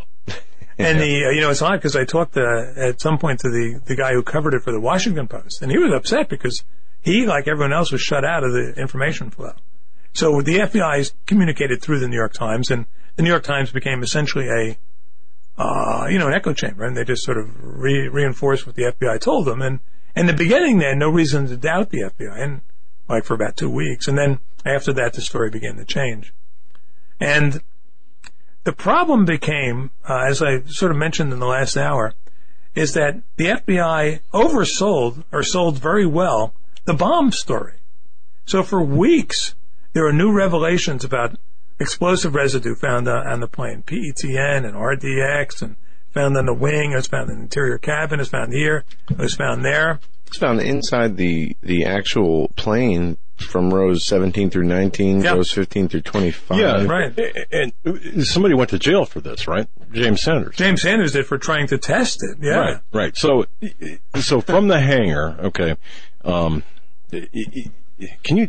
Because I've gotten questions about this, and I've read about uh, I've read James Sanders' story, uh, yeah. and I kind of I, I know how it starts, and now I know how it ends. But I know a lot of people out there may not be familiar with it. So you want to just kind of give us a once over on the James Sanders, how, you know, what happened and, and what the results were from the independent testing of, of the material. Yeah, I, what happened is that uh, James Sanders um, and James and I are very tight. In fact, I have a I need, you know text message him from here right now. Uh, he's still he doesn't give up. And he reminds me a lot of Kallstrom. They're about the same age, Jim Kallstrom, the head of the F B I. They're both medium height, bulldoggy kind of, yep. tenacious, you know. Oh, Jim Sanders, James Sanders has a good sense of humor. We can use it to have persisted where he, as far as he's gone. But uh, his wife, Elizabeth, was a trainer, and so fifty-three T W A employees were killed in this crash. And T W A is like a family. It's like having a... You know, the the guy I talked to today, the pilot, he, had, he went to fourteen funerals. You know what I mean? Uh-huh. And so did Elizabeth. And at one of those memorial services, she ran into this pilot named and a manager who was working the investigation named Terry Stacy. Mm-hmm. And she always thought of him as a real straight arrow, go by the rules kind of guy. And so when he came to her and said, he goes, um, is your husband still an investigative reporter? And she said, yeah. He goes, uh, you know, I'd kind of like to talk to him. And what Elizabeth did is she introduced Terry Stacy to her husband James, and for that, she was uh, indicted and tried as a, a and for conspiracy and convicted in federal court. That was it. But Terry had removed right. A, yeah, a little pinch and now Terry of... was like many of the people involved, was very distressed by what the F B I was doing to this investigation. Mm-hmm. They were not letting them see the information. They were they'd ask about the results of tests, and they weren't told. Um, yeah, Stacy brought residue to the attention of the F B I, and uh, weeks later they refused to share their laboratory findings well, it, on the residue. That's yeah, right. uh, I mean, uh, Terry sent the little, I mean, a little piece of foam right to, to uh, Joe. Well, this was after, you know, uh, Joe's right, is once he was frustrated, he couldn't, because the F B I wouldn't tell him, and they all thought that this was you know, very uh, indicative of something. And so that's when he and Sanders were talking, and he said, so they said, why don't you scrape off some of that residue, you know, on the backs of the seats, this orange streak across a, a whole section of rows, and I'll have it tested in an independent lab, and we'll see what we come up with. Well, Stacy goes in, and it won't scrape. And that and that little detail it ends up affecting a lot of lives. So he takes a pinch of foam rubber, he, and he FedExes it, he doesn't use the U S mail, to Sanders. Sanders has it tested, and it proves a positive match for, uh, you know, explosive residue.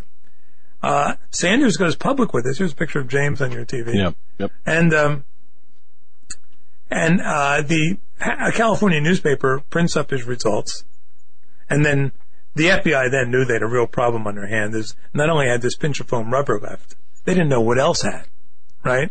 So they got really panicky. Uh, and they went after the Sanders because they were vulnerable. Elizabeth had to go into hiding. Yeah. In a trailer park in Oregon, lest, because she didn't want to give up Stacy, you know? And, um, she was afraid that she wouldn't be able not to resist. You know, she loses her job, and she loved T W A, and that hurt her probably more than even getting arrested. Then they finally, through their own channels, they found their way to Stacy. They threatened his family. They threatened his pension. And then he finally pled guilty, and then the, they took the Sanders to trial and in mm-hmm. a federal court. Uh, the Sanders were not allowed, Jim was not allowed to tell the court that he was a reporter. He'd written two books already.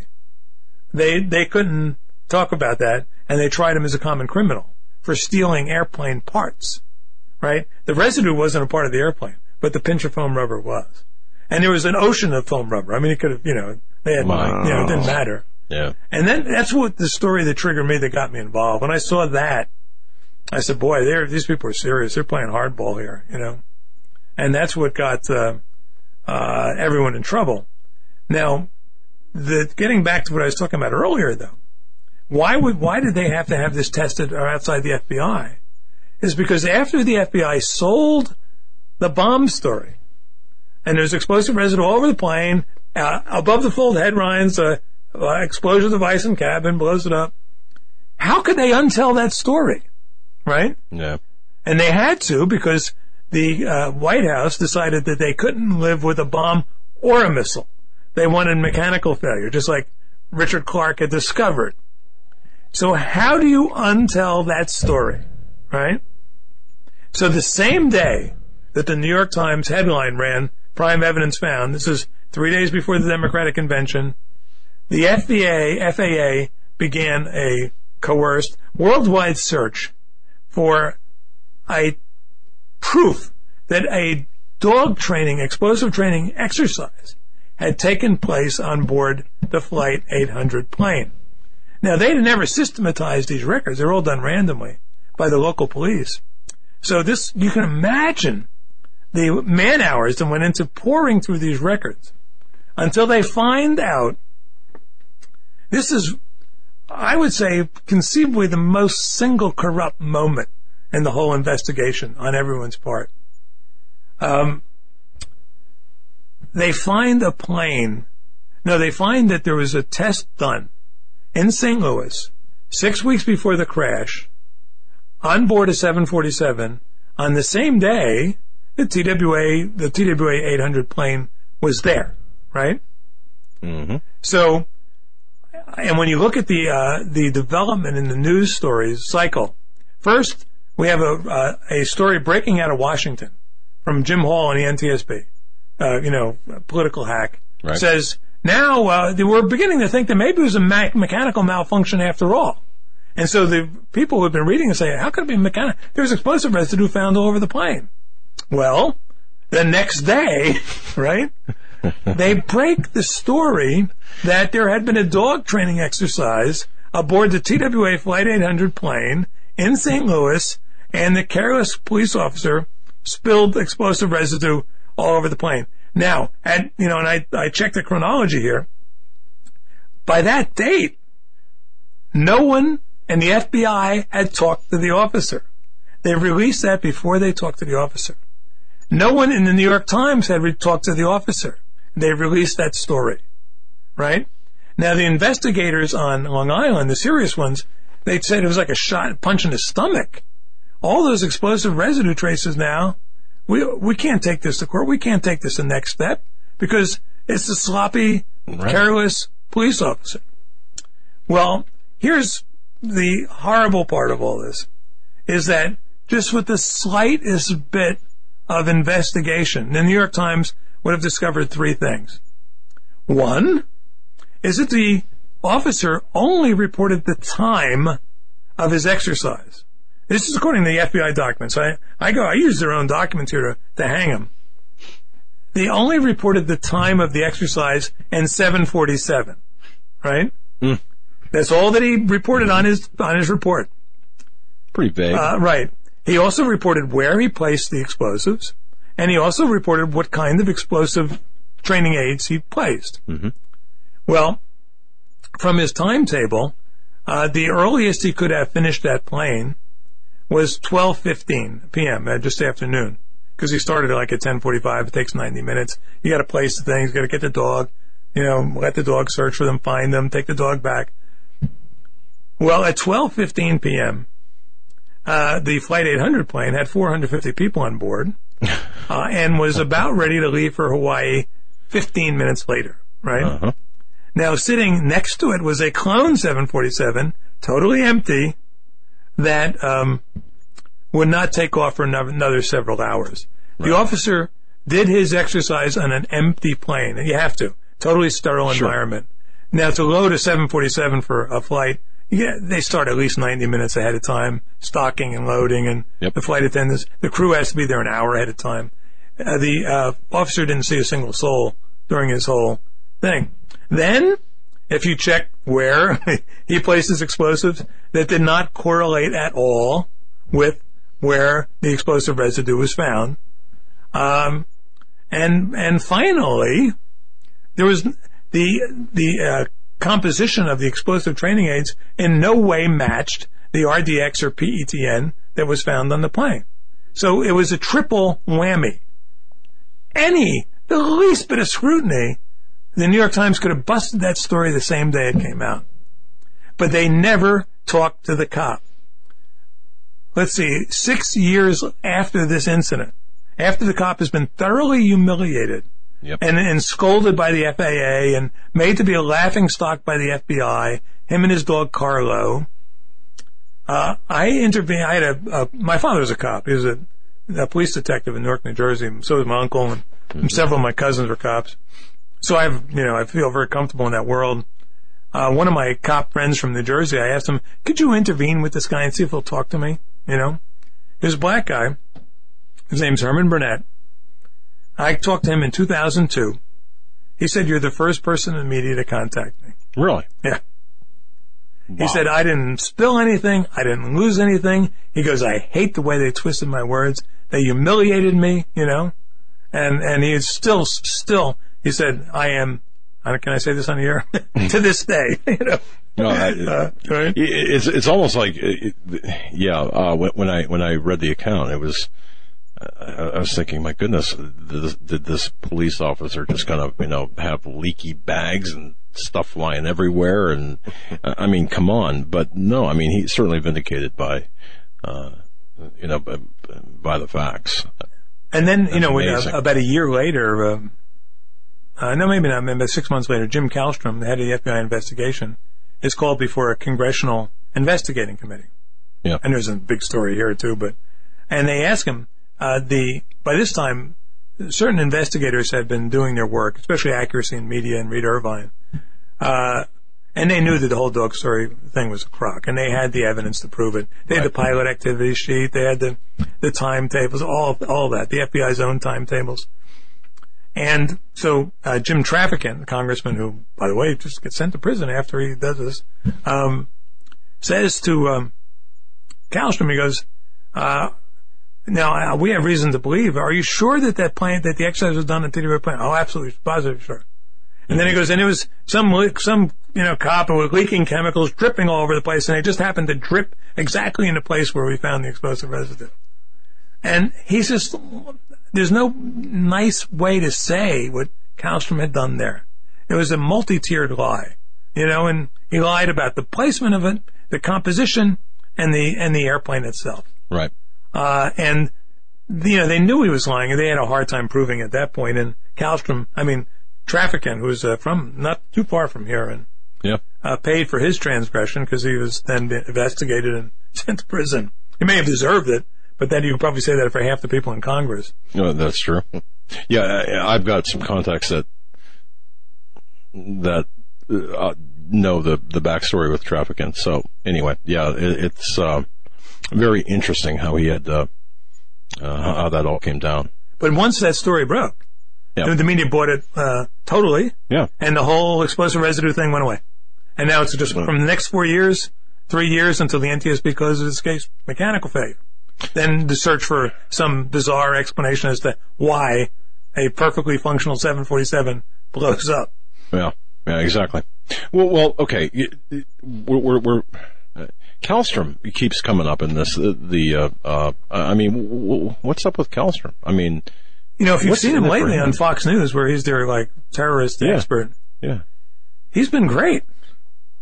And it's shocking. I mean, he was up there the other night, and, and Megyn Kelly had to cut him off. I don't know if you saw this, but he says, uh, you know, he says there's a wet blanket of political correctness that's it's totally devastating our ability to seek, you know, Islamic terrorists. And, right. And then he said, like, and then he goes on to say, on the air, he said, Hillary Clinton's number one aide, Huma Abedin. Her family's a member of the Muslim Brotherhood. You know, mm. and then you see Megyn Kelly getting nervous, and, and then she cuts him off. You know, um, and he's been doing this. I think he's trying to atone. I think he's a fundamentally decent human being who got roped into this, and then probably for reasons. Um, I'm sure they would explain the reasons of national security. I'm sure they didn't tell, hey, we got to get reelected. You know, right? Because um, mm. yeah, he's working against, obviously working against Hillary Clinton's best interest right now. Uh. And, but yet, for the next couple of years, he just lied after lie after lie, and I think he's trying to atone. Interesting. Because uh, on September eleventh, two thousand one, he's on the air with Dan Rather, C B S. And then Dan Rather says, what, what about, what's going on here? He goes, and then he blurts out, the hypocrisy has got to stop. Mm-hmm. And then Rather says, what are you talking about? And then he backs off and says, well, I don't, I, I, not that hypocrisy got to this, us to this place, but yes, hypocrisy did get you to that place, and he knew it. So he quits his sinecure at M B N A, you know, where all the F B I play, people go to collect big paychecks until sure. they die, including Louis Freeh, and takes a job as the top advisor to uh, George Pataki in New York State. Nice. Interesting. Um, okay. If we can, I want to move on, and uh, let me know if we're jumping too far ahead. No, the black boxes. Yeah. Denial of public access to results of testing and analysis of abnormal sound data contained near the end of the cockpit voice recorder record. Now, the Flight eight hundred cockpit voice recorder, or the C V R, recorded a loud sound just before it stopped functioning, which N T S B investigators attributed to the sound of the explosion that caused the crash, because four different cockpit microphones recorded the explosion. A, new, a unique sound signature could be investigated. But apparently, um, the, okay, the N T S B, the Sound Spectrum Group, was formed to study and studied publications from the previous aircraft explosions to determine uh, what type of event, or uh, if this was a depressurized event, what caused the crash. Well, what happened to the uh, cockpit voice recorder and, and the uh, flight data? Right, that is an excellent question, and it's another one of those uh, coincidences here. Okay, the plane uh, goes down in one hundred twenty feet of water, about eight miles off the coast of Long Island. Mm-hmm. Uh, you know, right off the Coast Guard station. Right, they, um, you know, the rescue people. The first uh, priority is to get bodies. You know, and that's understandable. And but the ships that are out there, then I hear the pingers. You know, these little underwater beacons that tell you where the boxes are. The boxes are actually, and they're bright orange. I don't know why they call them black boxes, but, uh, and they're indestructible. You know, they're designed to take any kind of abuse possible. Uh, and yet, the next day, uh, the N T S B goes out and they can't find them, right? They're not, they can't find them. Uh, and then six days go by, the Navy says, oh, it's too rough, we can't go in. They're, they're using other devices other than, you know, the things to find them. Now, the black boxes will tell you almost always the story of what happens. If there's a mechanical failure, for instance, some months before, there's a, a plane, I believe it was a Turkish plane, that crashed off the coast of the Dominican Republic in seven thousand two hundred feet of water. Yeah. You know, it's sixty times deeper than uh, this. Navy came right in, found the black boxes, and our Navy, you know, helped out, found the black boxes, and they tell the story. In the cockpit voice recorder, you have three minutes of anguish which usually happens when there's a mechanical failure. Oh, my God, what's this? Until the end, where all pilots say the same thing. Oh, yeah, S H, you know, yep. blah, blah, blah, you know. I mean, that's oddly, you listen to these tapes, it's not funny, but they almost all say the same thing. And then if then Flight Data Recorder will then tell you, explain through its, you know, the instrumentation, what went wrong. Right. And they were able to tell that with the Virgin Air flight. The functioning of the engine, you know, yeah, right. what, what was running. All right, was yeah, running, what wasn't, what was working, not working. Yeah. Well, with Flight eight hundred, the it appeared to uh, independent analysts that the final seconds of each were missing. Nothing comes out of the the, the cockpit voice recorder and the F D R, uh, except for that one boom sound, and F D R, nothing. It, they tell them nothing. So they find them a week later, right? They say, oh, it's too rough. They're, they must be damaged. They must be buried, blah, blah, blah. They're giving all these excuses. And then they show the video of the Navy divers who finally go in, and they find the boxes. It's like stumbling off uh, across the hassock in your living room. They're just sitting there. And like, yeah. you pick them up, like, oh, you can see the video. Yep. Oh, I got my, I got the box. They're orange, by the way. And I can't miss them. Um, and then there's, you know, it's just like, now the, the Navy divers at this point are innocent. They're, they just, they're probably happy they found them. Wow, this is great. We went a week, we couldn't find them, and now they're right here. But they were just popped. They were, I'm sure, they were taken immediately that first night and re- replaced a week later with the final seconds of each edited out.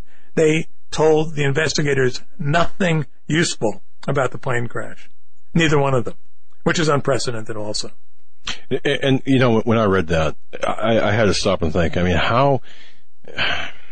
orders like that, I mean, to, to, to um, well, to destroy evidence, essentially, and then replant the evidence for the Navy to find. And, and by the way, w- during the claims when, oh, it's too rough, according to the, the weather records and the, and the uh, uh, uh, on-site records, it wasn't rough at all. No, and the private divers were putting teams right. in all the time, you know, just right. to, you know, but, for... But, I mean, but to think about this, you would have to, it, it, for something like that to happen, because we're talking about a crime scene here, obviously the orders would have to come from the very top, right? And they'd have to come immediately. Immediately. Yeah. Like that night or the very next morning. And wow. this this was, uh, and, you know, and I don't go into too much detail about this in the book because I don't exactly know. I have some evidence, some ideas of what happened, where they went, and so on forth. There's some information about that. None of it's conclusive. But the evidence of uh, the private analysts who looked at it said, no, the... the final seconds are missing. Even the N T S B board member, the one guy, Golia, admits that, yeah, we're, they're just missing. We don't know what, what happened to them. Well, a lot of things went missing. Airplane parts, you know. Yeah. yeah. Residue, glue, you know, uh, radar data, uh, extra, uh, eyewitness testimony, you know, it all goes missing. And, and it's amazing the evidence tampering that you get into. Uh, folks, uh, Jack Cashill is our guest. His book, T W A eight hundred, The Crash, The Cover-Up, and The Conspiracy. It's a fantastic book. It's coming out on July fifth. Pre-ordered today. Let's make this twenty years ago next month. Let's make this the main issue here. I would love to see Hillary Clinton have to answer for the Clintons' Um, involvement as to what happened on the night of July seventeenth, nineteen ninety-six, and, and subsequent to that. Right. And, you know, and um, Doug, when I talk to people in the major media about this, and they, they want to blow it off, or oh, it's twenty years old, I, I said, we're talking about a story here that's bigger than Watergate. Yep. And its implications. And, in fact, it's so big and so pervasive that I would recommend that there be, like, the South Africa-style Truth and Reconciliation Commission. Because who arrests who?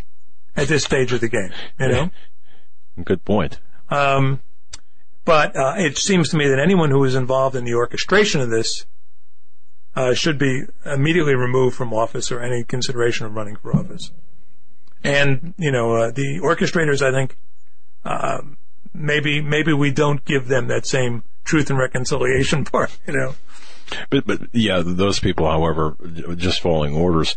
And, and under the presumption or under the color of national security, I, I can see that. Sure. It, it, it, throw in compartmentalization, just having that, that, as you said, that quarter-mile strip of that. Right. You know, knowing what you, what you, knowing what you only know and not knowing what you don't know and acting under the presumption of national security, I can see where um, and perhaps somebody's listening to this. Maybe you were involved in some way on that night. If you were, this is the guy to get a hold of. Jay Cashill at A O L dot com. That's, That's right. Mm-hmm. Yeah. And I, and in the last two weeks, I've gotten ten great leads from people. I spent an hour on the phone today with a, a, a pilot who worked the investigation and got thrown off.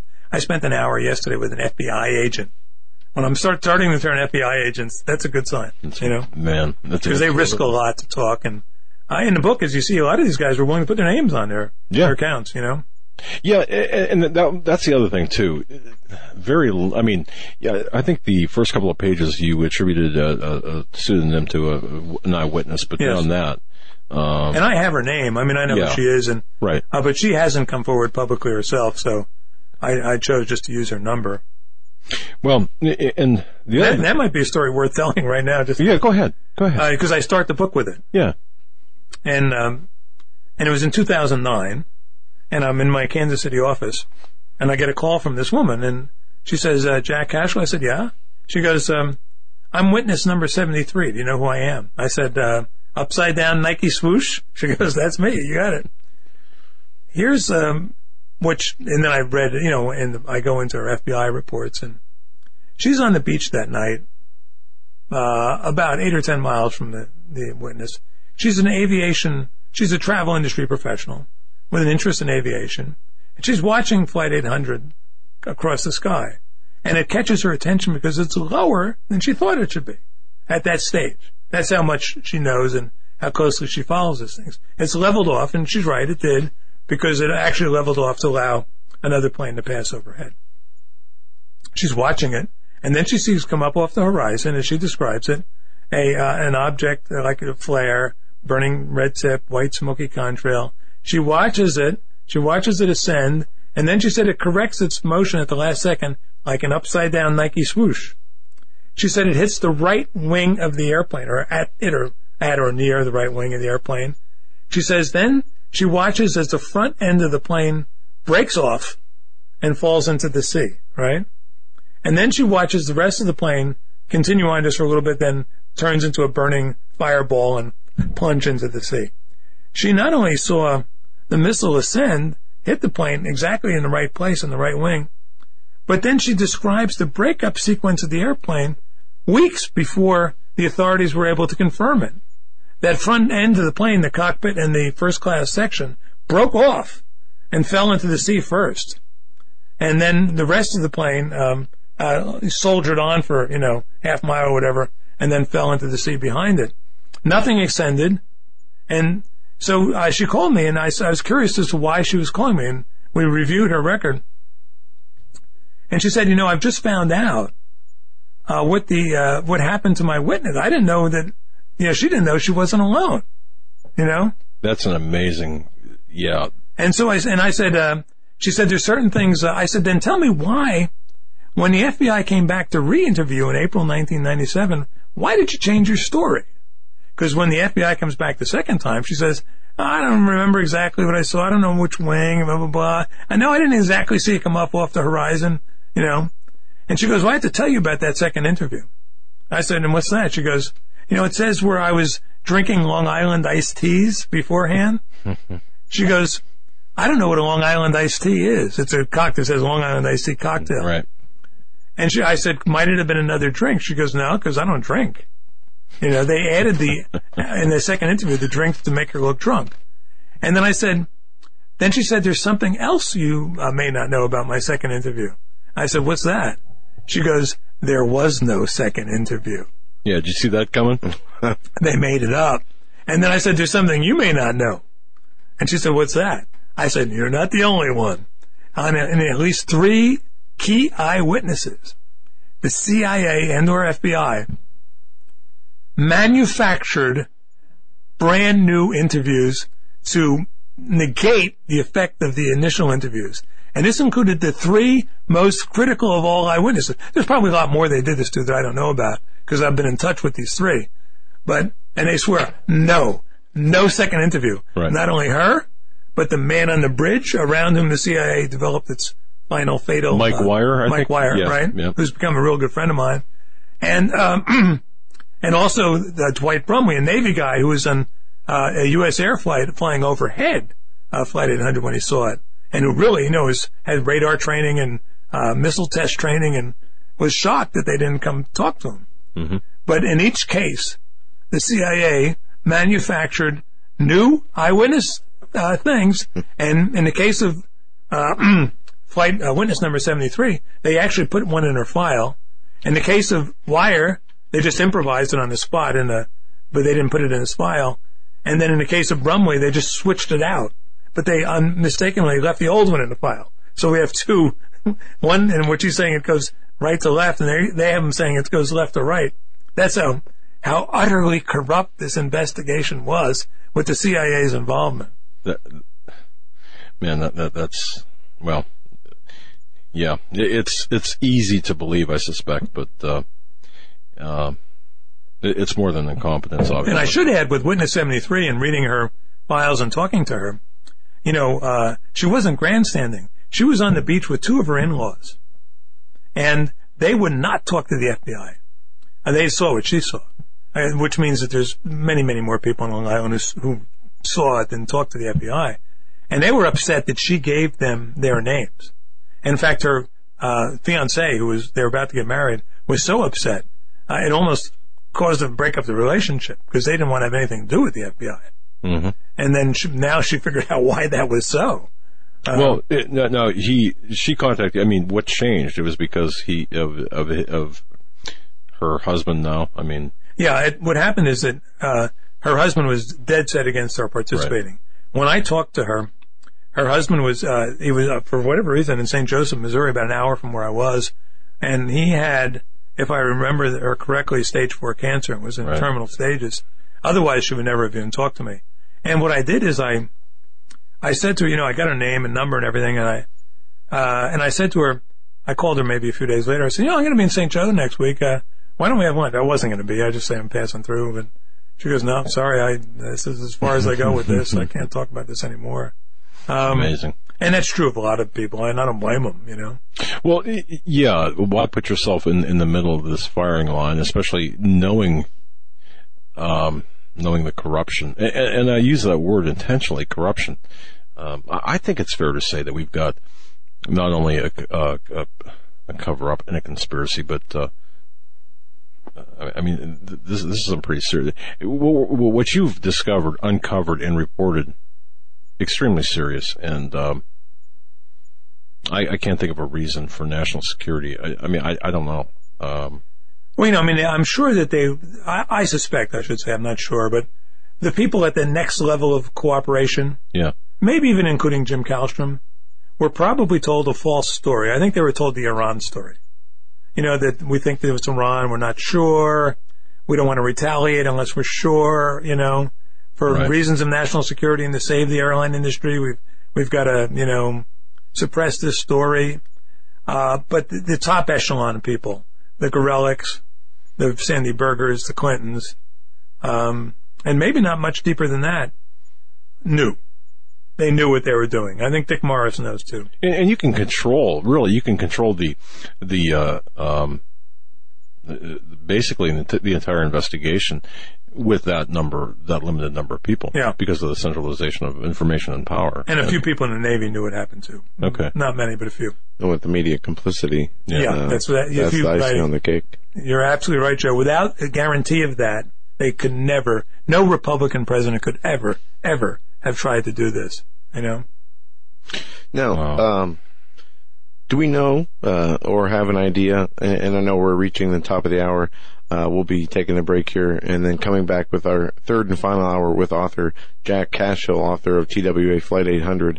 Do we have motive? Do we have suspects? Do we have reasons? Yeah, and uh, in fact, maybe we should save that for the third hour. And um, I knew you were going to ask that. That's too. a good, excellent question. Yeah. Who shot him? You know? Yeah. Uh, we haven't even broached, uh, broached that question yet. And I, and I, I will say this: when um, I got into it, uh, and once I was convinced that it was a missile, I wanted it to be terrorist. You know, just my gut wanted it to be terrorist. Right. Because the alternative is, I, I didn't want to contemplate. As opposed to what, Bill Clinton with an R P G? And uh, Colonel Plum uh, in yeah. the uh, study with the uh, uh, candlestick. No, The alternative is U S. Navy misfire. Bad. I mean, yeah, just, just think about that. And, and, and you alluded to something at the very beginning of the show about something that was going on. Um, I'm not sure if it was some kind of drill. Missile or, test. Was that, that was yeah, in a missile test, but a high state of alert. And it's not impossible that it was some combination of the two, uh, terrorist action and a naval misfire. But uh, I will say this, you know, I don't want to you know, drag out the suspense. The U S. Navy was involved in this. Folks, we're going to hear more about this on the other side. We're talking with in-studio guest Jack Cashill. His book, T W A eight hundred, pre-order it now. It comes out on the fifth of July. You can go to Amazon and order that. Again, T W A eight hundred.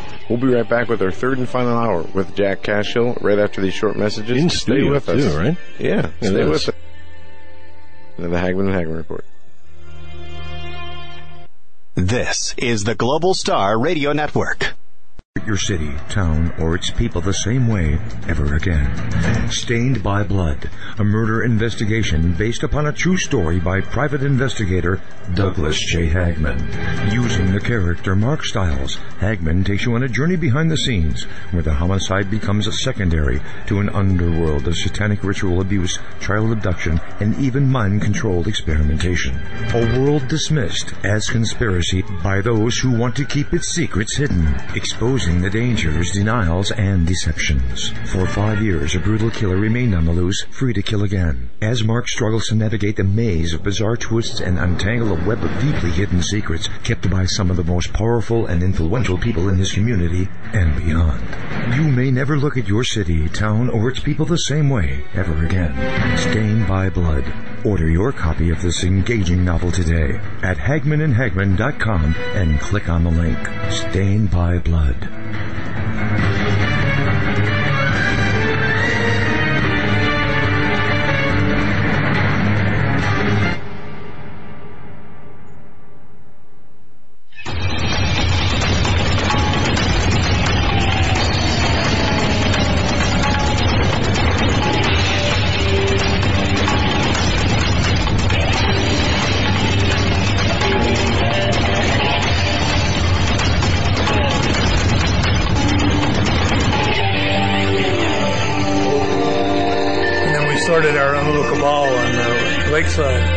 Which will have to come through this summer. And welcome back, ladies and gentlemen, to this final hour of the Hagmann and Hagmann Report. Wait a minute. Wait a minute. There's been a coup. It, really, there has been a coup.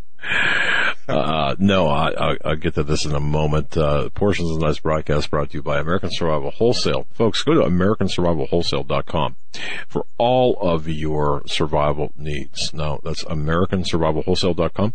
And take a look on the screen if you're watching this live or, or on archive. Take a look. And, and, and, and, you know, our listeners are, are so loyal, but they're also intelligent. I was telling Mister Cashill, uh, we've got the best audience in the world. I really believe that. And we will not endorse or sponsor or endorse any product or, or talk about any product that we don't believe in ourselves and don't use ourselves. I have to tell you, great tasting food with American Survival Wholesale long-term food, long-term storable food. That's American and other things too. Just go to American Survival Wholesale dot com. Minuteman Stove as well. Uh, great stoves. Joe talks about them all the time. Picture an ammo can that's reinforced. And, uh, hey, you need a stove to cook your food, right? So, Minuteman Stove. Minuteman Provision Company. Minuteman Stove dot com. Just go to our website for both links. And last but not least, Health Masters dot com. Healthmasters, how you feeling? Folks, how you feeling? I gotta tell you, you're gonna feel a lot better, a lot differently with Health Masters Nutritional Supplements. Also, Doctor Ted Broer, a great friend of the program, is gonna be on this coming Thursday for the entire show. We're talking about nutrition facts and geopolitics and all kinds of stuff. But Health Masters dot com, visit the website at Health Masters dot com and, uh, sign up for the newsletter and, and also go shopping. The best nutritional supplements you can ever ask for. By the way, his son Austin is, uh, is you, you know that he was hospitalized last week. Life-threatening condition. Young guy. Young guy. Just became a father, too. Uh, thanks for your prayers. And keep praying for him.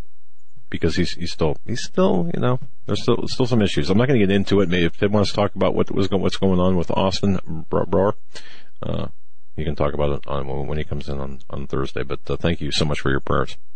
But our special guest tonight is Mister Jack Cashill, the author of T W A eight hundred, The Crash, The Cover-Up, and The Conspiracy.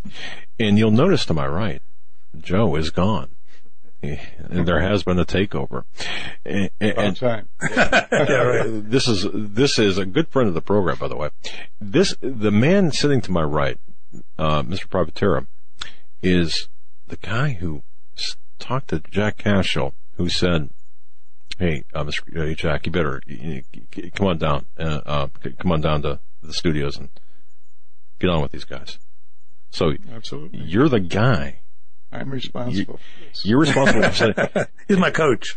He's my my caddy. Fantastic. And and you know, we, as you're sitting here, and of course we, we take a look at our vast studio audience here. You know, um, but anyway, somebody actually wrote in and said, "Where can I buy tickets to?" Uh, yeah, right. Anyway, um, so uh, we were talking during the break. Jack has not used one note, and I'm just amazed at his memory yes. of events. You know. But uh, anything you'd like to say? Hello? I mean, well, I've known Jack for eleven years, and uh, this is the first time I've really seen him in action. Impressive. And I'm, man. you know, he's a friend, but this is this is quite amazing. The recall he has on the information, and uh, I mean, he has it nailed. Oh, yeah. No, thank you. And you know, although we were talking the other night, we were, went out to. His wings place. We were talking like college basketball from the sixties, and I, and I it dawned on me. I still remember the names of these guys who uh, played, you know, when, uh, yeah. when I was a little kid.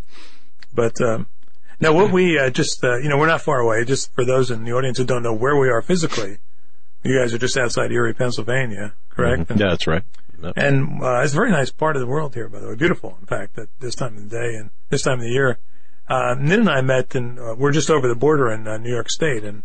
I spend my summer in my summer hideout up there to, where the N S A and the C I A can't find me, you know. And we put together a little lakeside cabal, you know, of uh, like-minded people. And we're going to have to have the Doug and Joe up this summer as our special guests for uh, Indeed. our a- annual uh, blowout. You know? And, and, Jack, if you don't invite us, we're just going to sneak up on it anyway. You know, we're just going to crash the party. Well, we, maybe we'll have it recorded live. You just follow the drones. Yeah, right. right. No, we do, uh, actually, we do a survey every year, too, is the... You know, uh, things. And now you have to remember this. I, I went, I went in to, to confirm this when we first met and we met in two thousand eight, early in the summer, right? Well, we met in two thousand five. Right. But, but uh, in two thousand eight meeting. two thousand eight we had the, the uh, cabal party. Right. And, and, and I was asked, we would say, who's going to be vice president? Uh, the Republican pick for vice president. Yeah. This is amazing. Yeah. And I said, uh, Sarah Palin. Sarah Palin. And everyone said, who's Sarah Palin? I said, watch and see if I'm not right. Proved me right. Last in two thousand twelve, I said Paul Ryan, but that was an easier pick. That was a little more obvious. But uh, yeah, well, out with it now. Come no, on. I don't, two thousand. I didn't want to. Know. I'm, I'm my prognosticating. I leave it at little parties where if I'm wrong, I don't have to live with it. You know. So wow.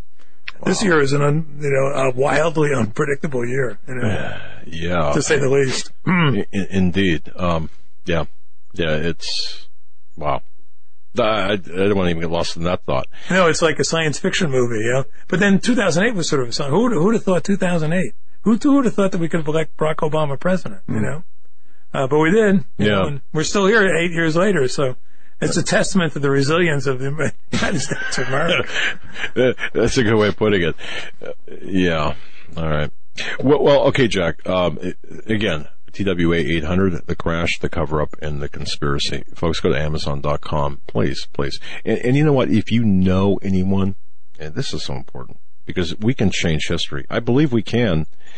Maybe I'm a little bit naive. I don't think so. We can change history. If you know someone who knows, has any information, who's a witness, who may, whatever, Jack Cashill is the guy. Jack, your email address. Yeah, jcashill at A O L dot com. C A S H I L L.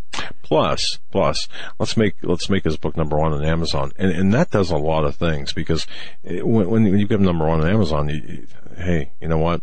Um, aside from the, the number of people reading the book, the media can't ignore that. Well, they could, but it's a little it bit It makes more it difficult. Awkward for them. Yeah. Embarrassing. Yeah. yeah. So let's get the facts out to all of the public. twenty years this July seventeenth, twenty years ago. But see, it's still relevant today.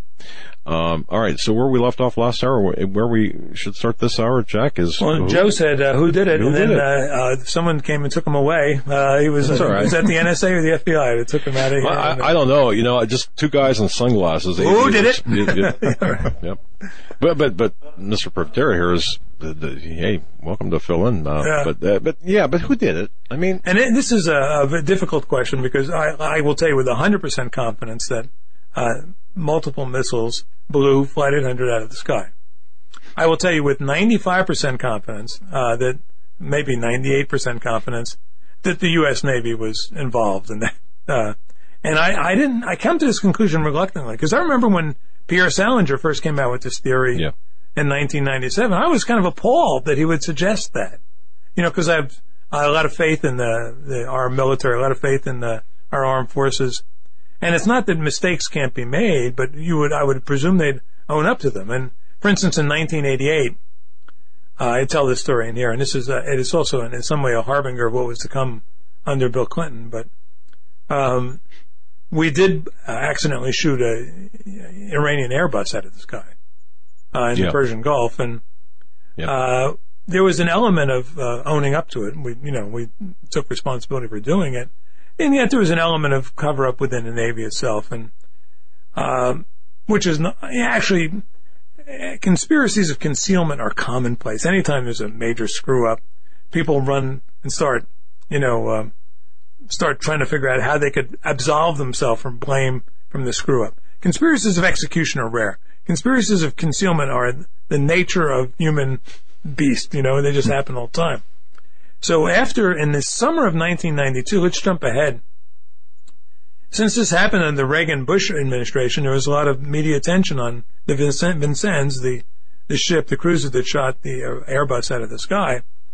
So there's a hearing in uh, Washington, congressional hearing, uh, headed by Les Aspin, who was then the head of the Armed Services Committee. Mm-hmm. He would later become um, Secretary of Defense, yep. notoriously. And... um They were grilling Admiral Crowe, who's the director of naval operations, and uh they were cons- accusing him of a cover-up of the Vincennes, of the details. And uh, it ended inconclusively. Crowe said, "I know we didn't cover it up," and they said, "Yes, you did." And then Aspin said, "We'll be back in the fall, and we're going to follow up on this." Right?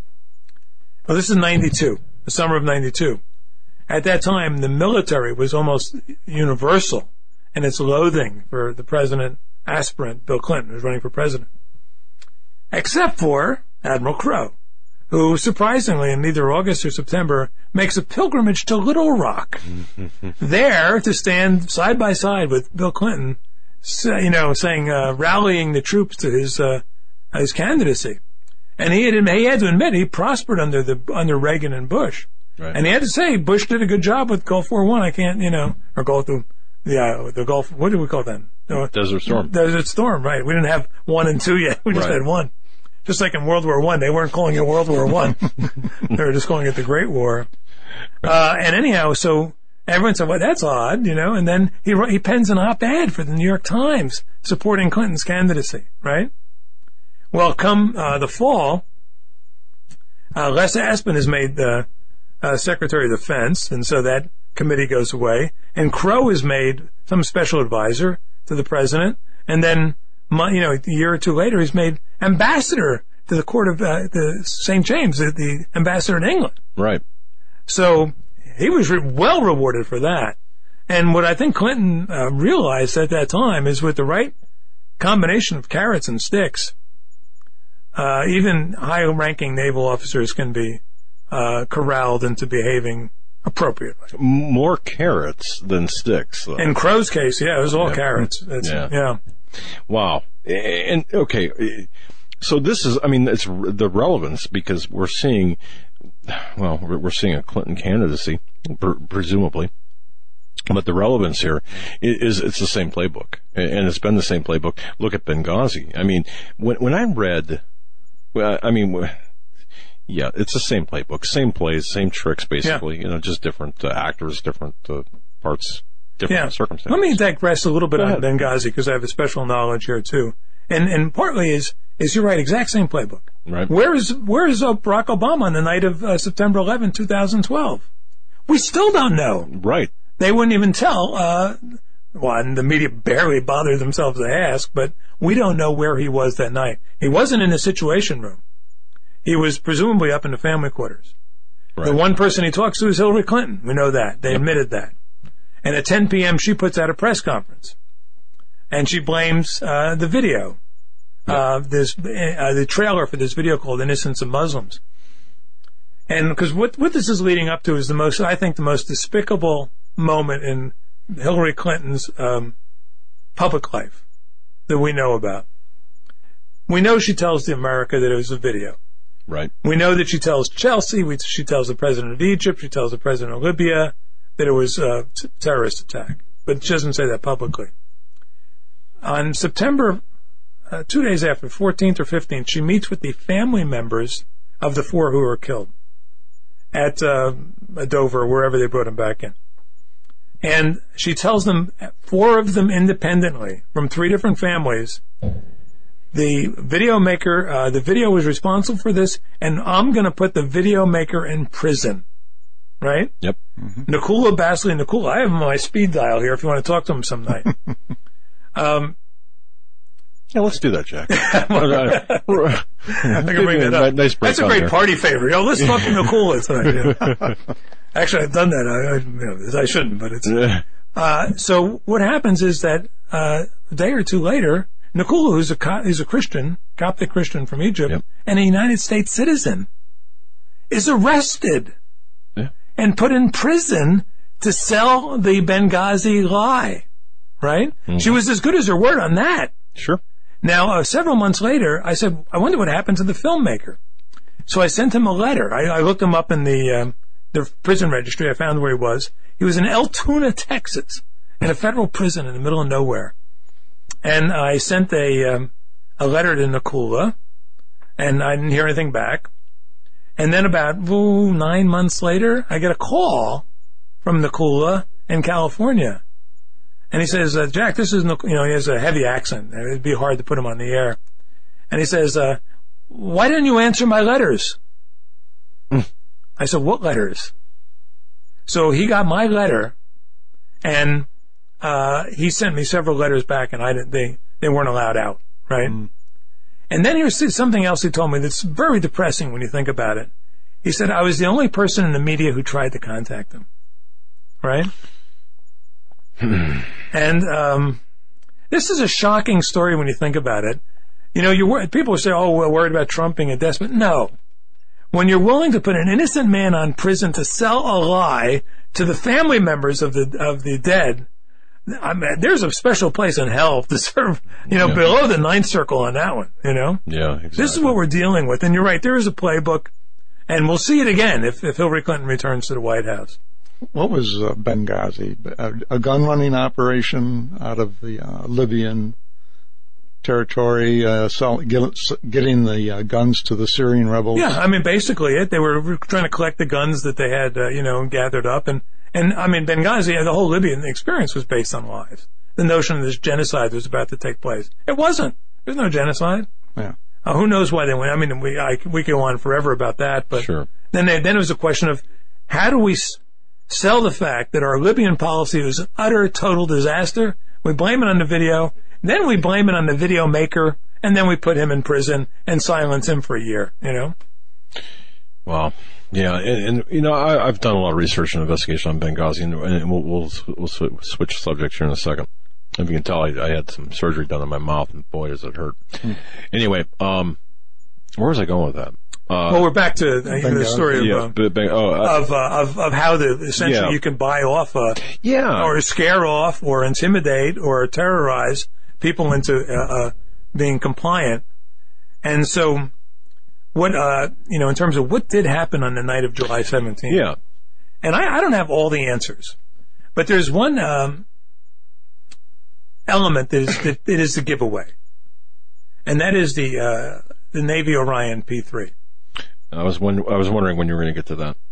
Flying uh, directly above uh, T W A eight hundred when it exploded, probably about five thousand feet above it. Captain Rayot. Yes, right? right, exactly. And his crew, about eight or nine guys, uh, is a Navy uh, P three Orion, which is a, basically a surveillance plane. It's used to spot submarines and to track submarines. But it has another use. And at that time, it was used frequently in this position. And it, it, this was no secret in nineteen ninety-six. You know, I went back to it. I found the Johns Hopkins Illustrated Technical Guide where they showed illustration after illustration of this, what's called the Cooperative Engagement Capability, C E C. And what they did was they were testing it. I think they started testing in ninety-four uh, off Puerto Rico.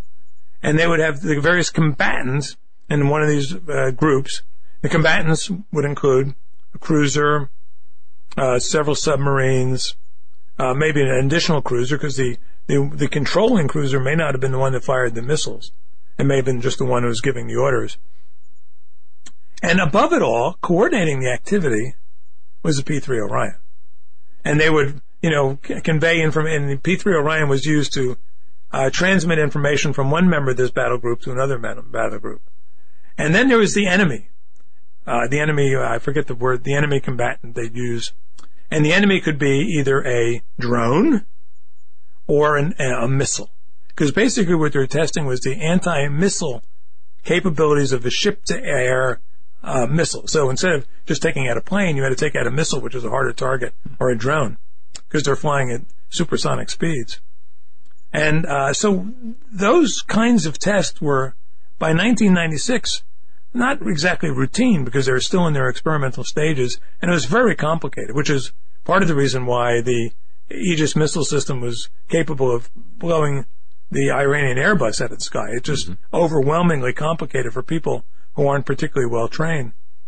But the fact that the P three Orion was sitting right there, doesn't that tell us something? And, and they, what they're telling us is a coincidence? Mm-hmm. It was just flying right overhead? And that its transponder was broken. Yeah, that that was weird. Yeah. So that they, you know, it doesn't show up on the radar. Now, you know, accidents happen. I'm willing to forgive, you know, even terrible uh, accidents happen. And I, I that's why I don't understand why police go to prison when they accidentally shoot someone.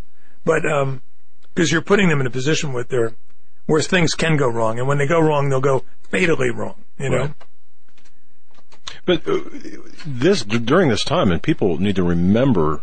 Um, this was in, well, against the backdrop of uh, Ramzi Yousef. Yes, exactly. You know? Okay, so, uh, I mean, talking about the high, high heightened threat level, highest uh, alert level uh, with our military, or relatively high um, for peacetime.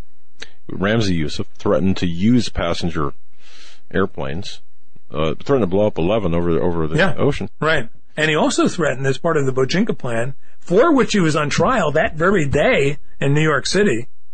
Um, the part of the Bojinka Plan was to take small chartered planes and fill them with explosives to attack American targets. Right.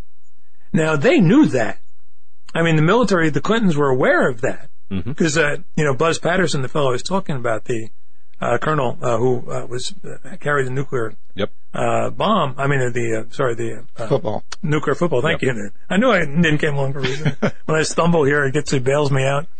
But, um, you know, he said, I was in the White House that, that summer, and we were passing, I, he said, I could tell you, as a pilot, because I took an interest, I saw these documents about the use of planes as bombs. Uh, and that Bill Clinton had signed off on it, so he had read this document. This was immediately in the wake of T W A Flight eight hundred. Right. I don't know that there wasn't a terrorist airplane involved in the mix. Yeah, we had heard uh, reports of that, uh, a small Cessna. Uh, there were reports, you know, heading toward um, the... aiming at uh, T W A Flight eight hundred. But what we can do, Jack, is we can check the records at the National Archives to to, to check the memorandums. Wait a minute. Those are gone. Oh, wait a minute. Uh, what, what? Sandy Berger, that's who. Yeah, yeah. yeah. Um, gee whiz. And, you know, what's interesting is that when um, during the, uh, the nine eleven uh, hearings in two thousand four, the first question Condoleezza Rice was asked was, did anyone in the Clinton administration tell you about the use of planes as bombs? And she said no, and she was telling the truth. Because as Richard Clarke said, that, that subject was off the table for the last five or six years. Wow. Even though Clarke himself had once warned about the possibility of terrorists flying a, a loaded plane, of, you know, filled with explosives into, like, oh, the uh, Olympic Games, or, you know, that, yeah. that was part of their worry. So that's part of the reason why they were on alert. That's part of the reason, if they were testing the system, uh, they needed to be able to test it in a high-density area. Otherwise, you know, because If a plane is attacking America, it's not going to attack Arizona. It's going to come into New York. It's going to come in, as we saw in nine eleven. Sure. It's going to come into Washington. And if you have a system that can is capable of taking it out, if it's, you want to test it at some point, even if there's some risk involved in testing it. Um, but would they would they use live ordnance?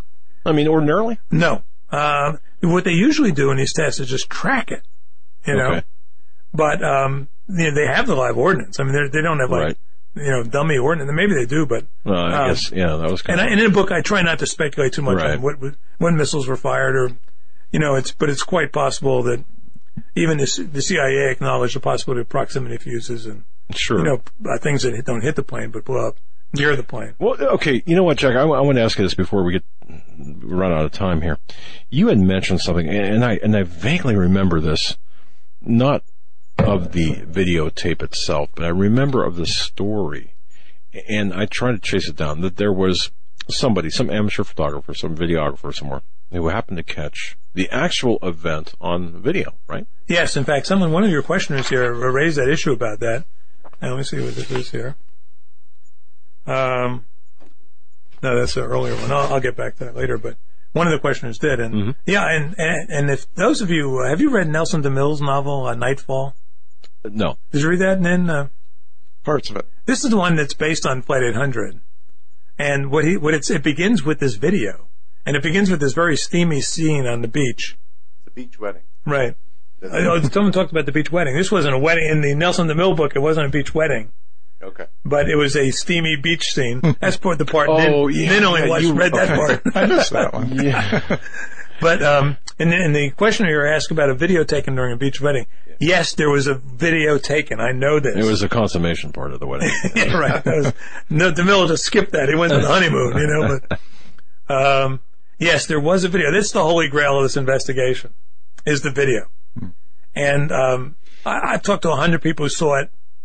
I talked to um, the technical director. Not, I, not this. I talk about this in the book, but M S N B C, which was on the air for two days at the time, appears to have bought the rights to this video. They showed it a few times that night, and it was confiscated. The technical director at M S N B C is talked about this. He won't go on air to talk about it, but I know it's. He said two guys in suits came, took all the copies, said never you mention this again, or you're in serious trouble. Blah blah blah. Well, and the, my best source on this is a guy. A seven forty-seven pilot, I mentioned him by name in the book, Thomas Young, mm-hmm. who was laid up in Hong Kong. Uh, with, and his wife came to visit him, get a back surgery. And um, they, and they showed it in Hong Kong on the air for a couple of weeks. And he said, watch it day after day. And he said, that's what it was. There was there was a deck, there was a party, there was a video, and then all of a sudden they see this object coming up in the background. And uh, everyone says, what is that? You know, blah, blah, blah. Well, that video's gone. That's been confiscated, right? Anyone check Chris uh, Matthews' closet or? yeah. Well, that leads to this other very interesting part of our new information. Now, James Sanders and I talk all the time, and about a year ago, maybe I don't know, about a year ago, he calls me and says, "You won't believe what I got in the mail." I said, "He said what?" He said, "I've been, you know, submitting these Freedom of Information Act to the F B I, and I got the video. They sent me the video." And I said, "My gosh, that's incredible." So I said, yeah, you got to send me a copy of this. We got to see this, you know. So Jim was a little skeptical at first because he wasn't sure that they weren't trying to bait him in some way. And he sends me the video. And uh, sure enough, there it is. There's a missile going up. Bam, something coming, flaming out of the sky. And I'm watching it. And then I hear the critical words that were going to break Jim's heart when I told him. The guy who's shooting the video says, "Hey, it looks like a rocket going up." Right? Well, I was the only person in America who could have dissuaded Jim from believing in his story, because what happened was, I knew this from the uh, F B I documents, that five days before the uh, July seventeenth, on July twelfth, an amateur videographer had accidentally captured a video test mm-hmm. uh, shot in the morning of uh, July twelfth off the coast of Long Island. So these are people on a deck, like it's supposed to be in the video. Uh, they have the Long Island accent, you know, and you can see the video. And he says, yeah, it looks like a rocket going up. We know that the from the F B I documents, the Defense Intelligence Agency saw it and said, yeah, this is, this is a contrail from video, um, from a missile. And then, um, so I, I have to, and then I, I check what I did to check, because it's hard to tell dusk from dawn on a north-south, on a stretch that goes east-west, you know, where the sun's not obvious in, in the imagery. So I checked the thing called Moon Page, right? And I said, Jim, I, he said, no, it can't. It's got to be July. I checked. He said it was the new moon. I said, Jim, on July twelfth morning, it was waxing. On July seventeenth evening, it was waning. I don't even know what the heck that means. No, I don't know what it means either. At the time when I yeah. wrote it, I did, but I've forgotten it since. But um, one's going one way, yeah, one's going exactly. the other way. Waxing is when it's diminishing. It's on its way. It's on its way towards a new moon where you.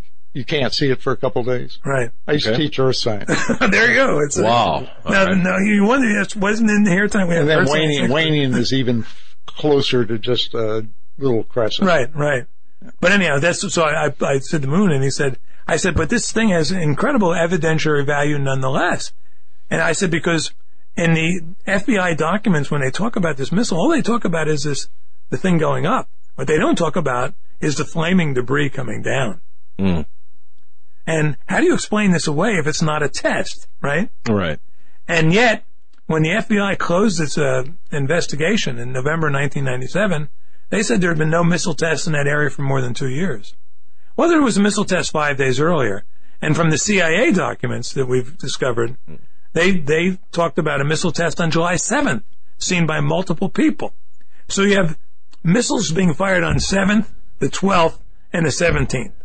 Mm-hmm. There's a, a numerical sequence here that's, if if we kept on going, there'd probably be one on the twenty-second. Uh, why? Yeah, I would think. Yeah. Okay. Well, well, okay, with that, in that same uh, train of thought, and I had read your American Thinker article, the article that appeared in American Thinker, and, um, and I asked you this before, but I'll ask this again.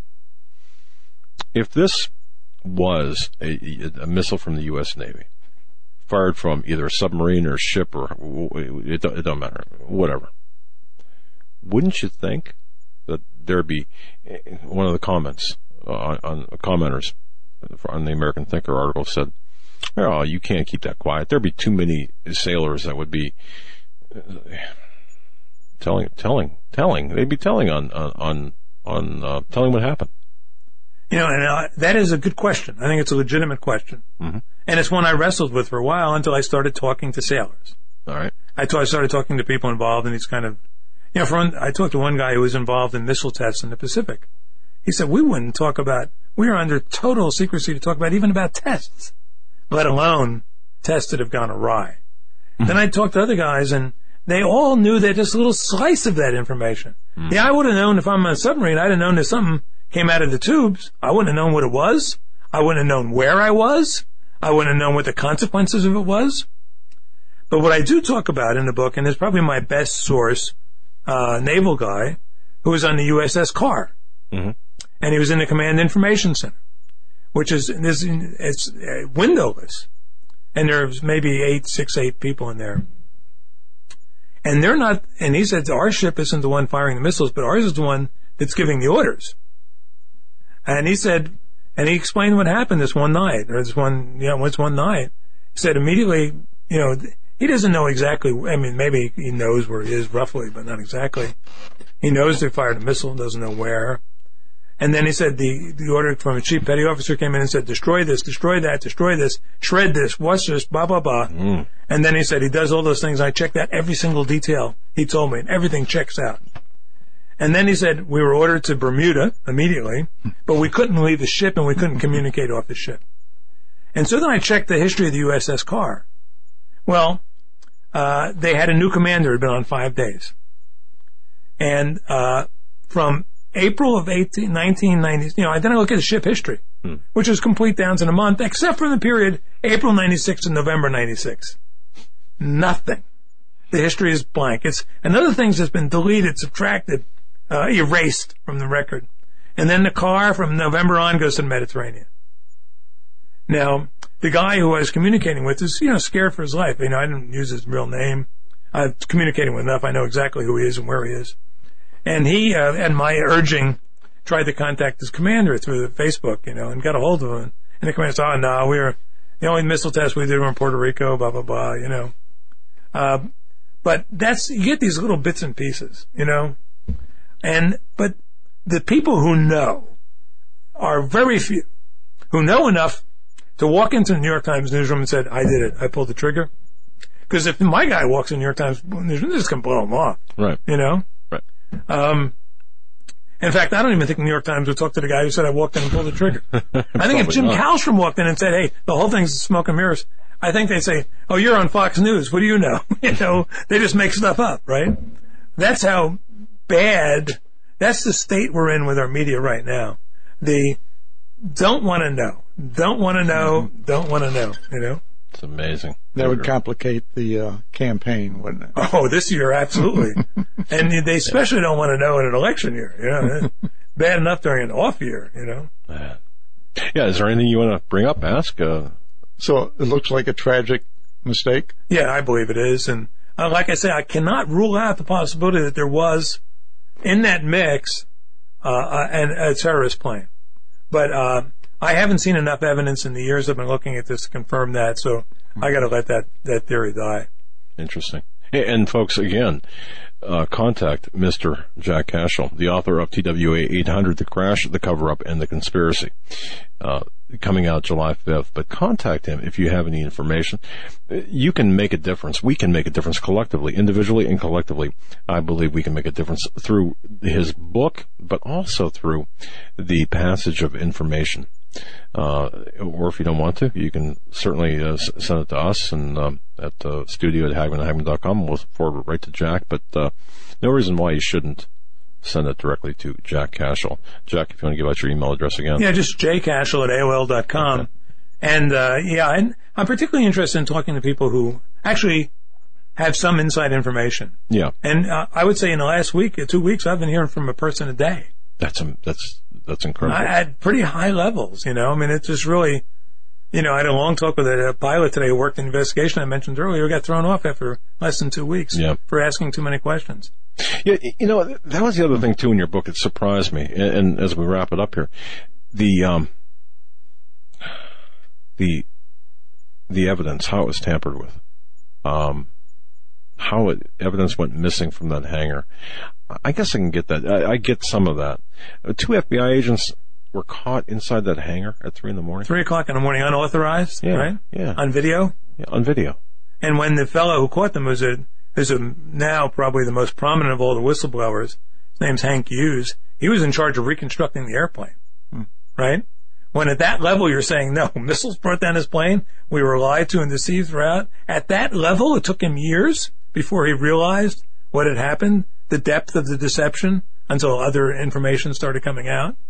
Mm. And in that, this is, and I would recommend too, um, and even though I had no involvement with its production, but uh, if you're just interested in the video, T W A Flight eight hundred, which came out three years ago, was reviewed even by the New York Times, semi-positively, uh, is worth viewing. And I think you can get that on Amazon Prime, or yeah. through Amazon I, too. I, I think so. Yeah.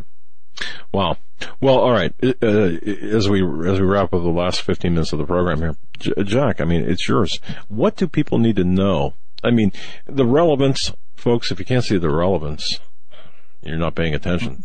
Um, there's so many similarities, so many with regard to politics and geopolitics. But Jack, I mean,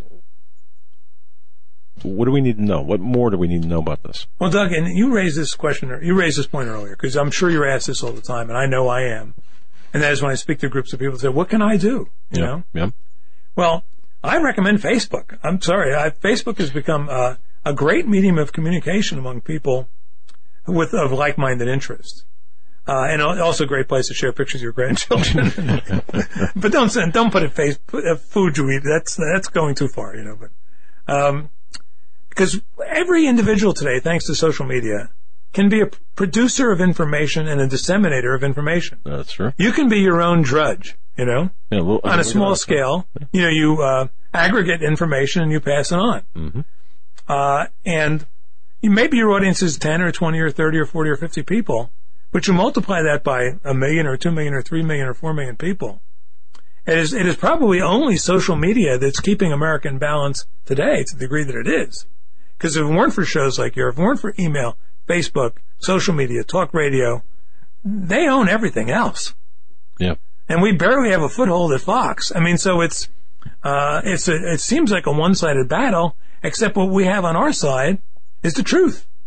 And the truth will finally win out. It may not be even in our lifetimes, but it will win out.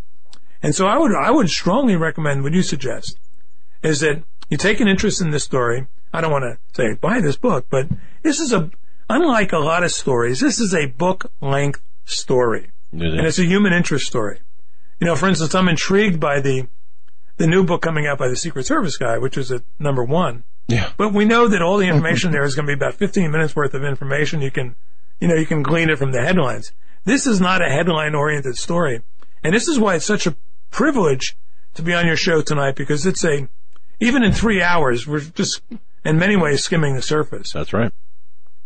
And uh until you realize the depth of deception and how well the pieces all fit together, uh and that then you then you can, I think, begin to understand why you need to pass this information along.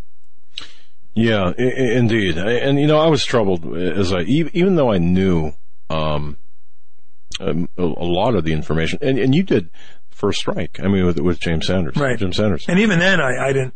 I, what we have now is two, three times more. Exactly. Know. Yeah, and, and don't think if you have first strike that I well, I don't need. I got I got you know I got Jack Cashill's work. No, you got to. This has the connection. I mean, many uh, exponentially more connections and, and more information than than first strike. Not that first strike was bad, because I'd still supplement this with first strike. Copy right over there, but um, yeah, uh, it, it's. It, can this happen? Would this happen? Can this happen again? To, you know, today? Do you think? Uh, yes and no. Um, you know, Benghazi is an interesting uh, case in point. Benghazi could happen because it's far away. Right. That something like this could happen off the coast of Long Island and today and get away with it. No, because of the internet. The internet is is a. You know, it's interesting how. Uh, The major media demonized the internet in nineteen ninety-six. Yeah. Uh, because, and then Pierre Salinger comes out, and I, I've talked to the guys who, who supplied Pierre Salinger with his information. His information was good. Uh, but he simply wasn't the right guy to, to pass it along, because he's, he didn't know enough. And he, and he, uh, outreached, he went beyond what he knew. And his knowledge base was sketchy. Uh, The people who gave him the information, uh, they knew what they were doing, and they knew what they were talking about, and everything they said proved to be true. They introduced the P three. I mean, within days, they knew about right. that. The New York Times readers never knew about the P three. Um, they knew about the naval exercises. They knew they knew uh, about the uh, air traffic control data, and they're in the book. I, I talked to both of them. They're both retired now, and they're a lot of older people. This is twenty years now. Guys who are sixty and nineteen ninety-six are now eighty. Um, but amazing, other than Sandy Berger, who just died, all the principals are still alive. That's right. So, um, and it's still time to bring bring them to justice, which is ideally what we can do. But, you know, it's um, it, that would take it, Doug, as you say, a, a concerted effort, because we're really fighting a, a guerrilla grassroots battle here okay. against uh, an entrenched media power. We have uh, uh, Victor listening to this uh, program right now, this episode uh, from the Pacific Northwest, wants to know, uh, in fact, we had touched on this earlier, the debris field, how it would support a missile uh, theory or a missile uh, supposition here, a, a missile hit. And you had mentioned this, and you, you greatly, or you, you'd done a great job in your book explaining how this fits together, this how a missile, the debris field would, what am I trying to say here? Um, the signature of the, the, of the debris field is consistent with a missile hitting the right side, like Sandy Witness seventy-three had said. Right. And, and this comes back to this, you know, and this is what I like, why I, why I like telling this story in the first person, because it's in many ways about my own journey towards knowledge. Uh, I was in New York City for something else, probably about six or eight years ago. And I got a call from, um, I stopped by Fox News. I know a couple people there. I'm not going to mention names because I'll probably get them in trouble. One of them is a high-level producer who's also an on-air personality. And um, back when we were talking about uh, Bill O'Reilly, whose office, a big corner office down the hall, Uh, by the way, Fox office, all they have in New York City, they all have little tiny crappy offices. You want to have a good office, don't go to New York. And I said, how do, how do you all get along with Bill O'Reilly? And uh, my friend says, uh, he pays the bills, helps us pay the bills. And, okay.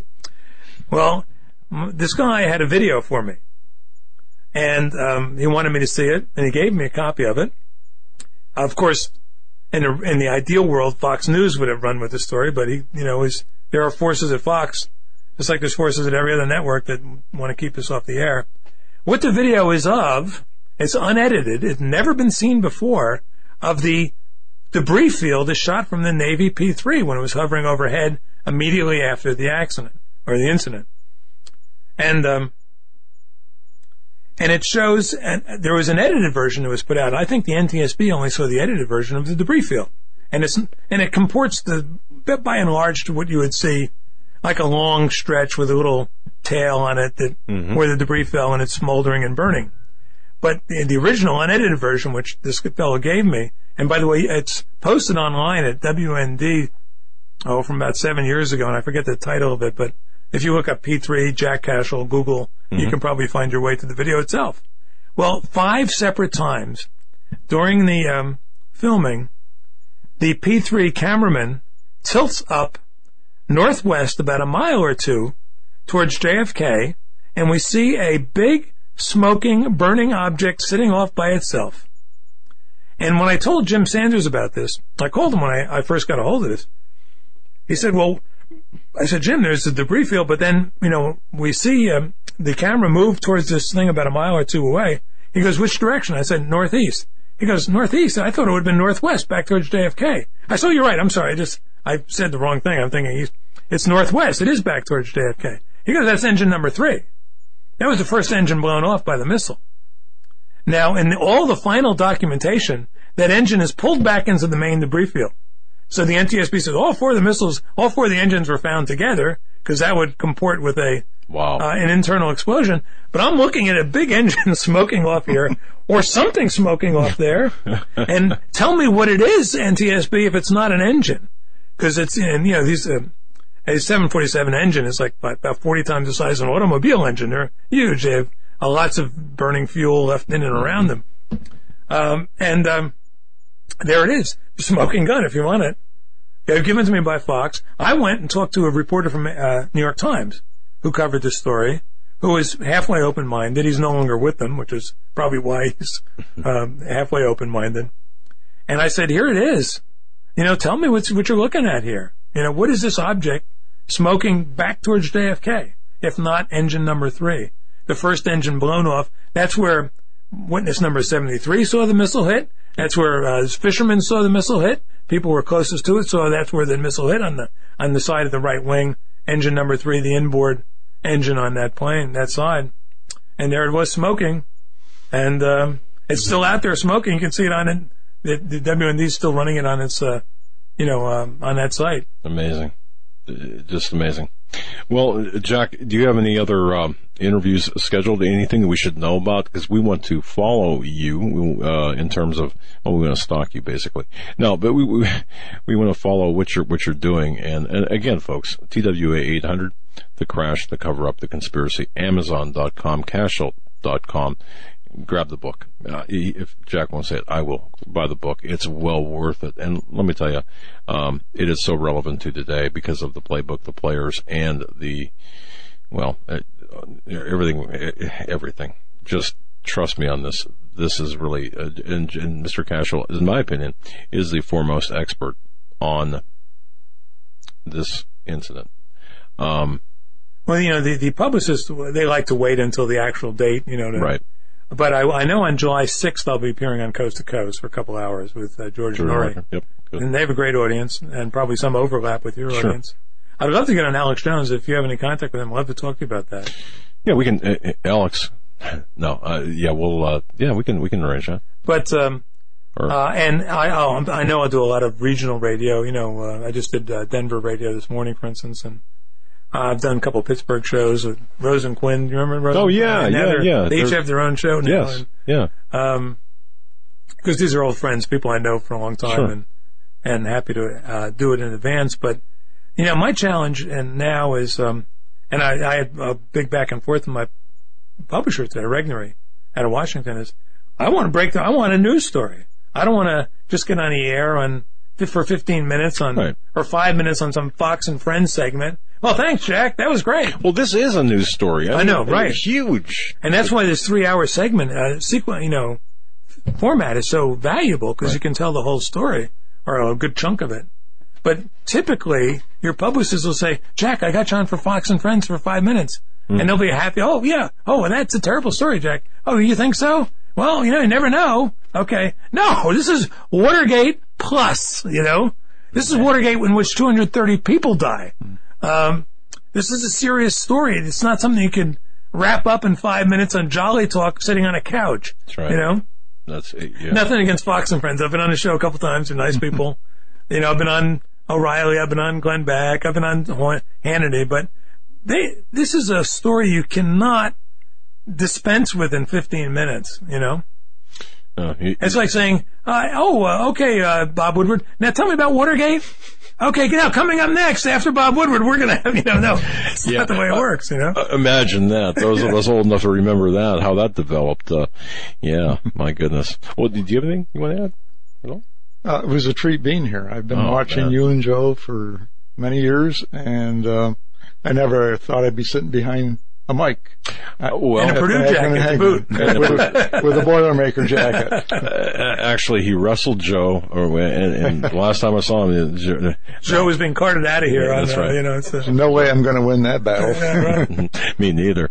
Uh, no, it, it, seriously, uh, uh, Mister Privitera, it was, it was a pleasure meeting you. And, of course, you know, thank you for your support. It, it, the gentleman's support uh, has, has provided us with support, not to embarrass you at all, but, you know, it, it's people like this gentleman here, uh, who not only listens, but who has really, really been gracious, gracious to us, and has allowed us to expand a little bit and to make things just a little bit nicer, you know, yeah. and more interactive. Joe, you got to turn your mic on, man.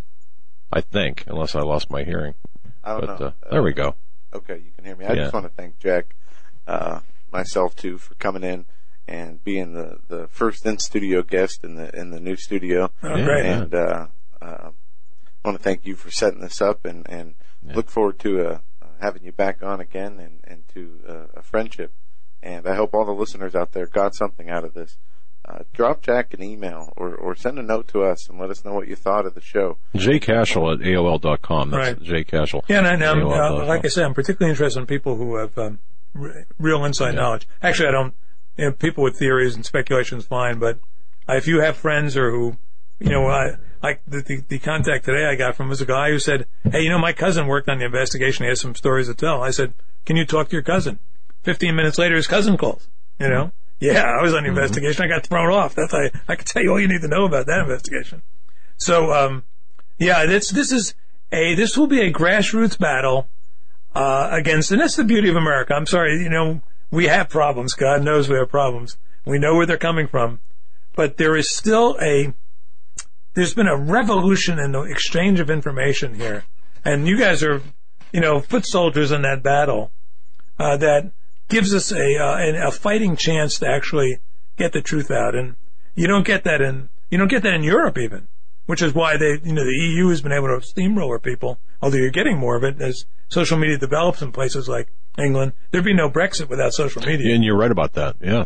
yeah. Uh, but, you know, I've lived in Europe, and there, our ability here to communicate among ourselves is so much better, you know. There is no talk radio there. There's no Rush Limbaughs in Europe. There's no Hagmann and Hagmanns. There's no, or maybe they're beginning to get that, but they're years and years behind us, which has neutralized some of the power of uh, of the major media and their uh, allies in the in uh, Washington. You know, make the media work for their money now, but but also accept, you know, the. At least have them be willing to take the information in T W A eight hundred, the crash, the cover-up, and the conspiracy. At least take them seriously, and, and we need we need to do that. And folks, you can make that happen. Really, let's get behind this as an initiative, like like never before. Really, we have to put our efforts, because if not us, who's going to do it? I mean, seriously, who is going to do this if we are not going to do it? You know, Jack, uh, it's it's really been remarkable tonight. And I just want to say thank you so much for your for everything you've done. You that, that book, and you know, again, no notes tonight. Uh, an amazing man, an amazing investigative researcher, and it sounds like I've got a man crush on him. I, I, I, you know, I, seriously, no, I, I just really like I like it when I can uh, interact with people who know their stuff. You know, when we found out you were coming here in studio, my dad came in and said, I feel a tingle up my leg. Yeah, there you go. I hope thing. not. That's, uh, yeah, so we read the next thing you know, he's going to be like uh, winning the, the S B, the Arthur Ashe Courage Award for being the first on-air broadcaster to become. Uh, or you're going to be calling me Tingles, right? No, no. I, I was excited because I, I do like competence. I, I do like the the fact that you have really put together, to me, a class a class investigative work product, and I love reading good investigative reports.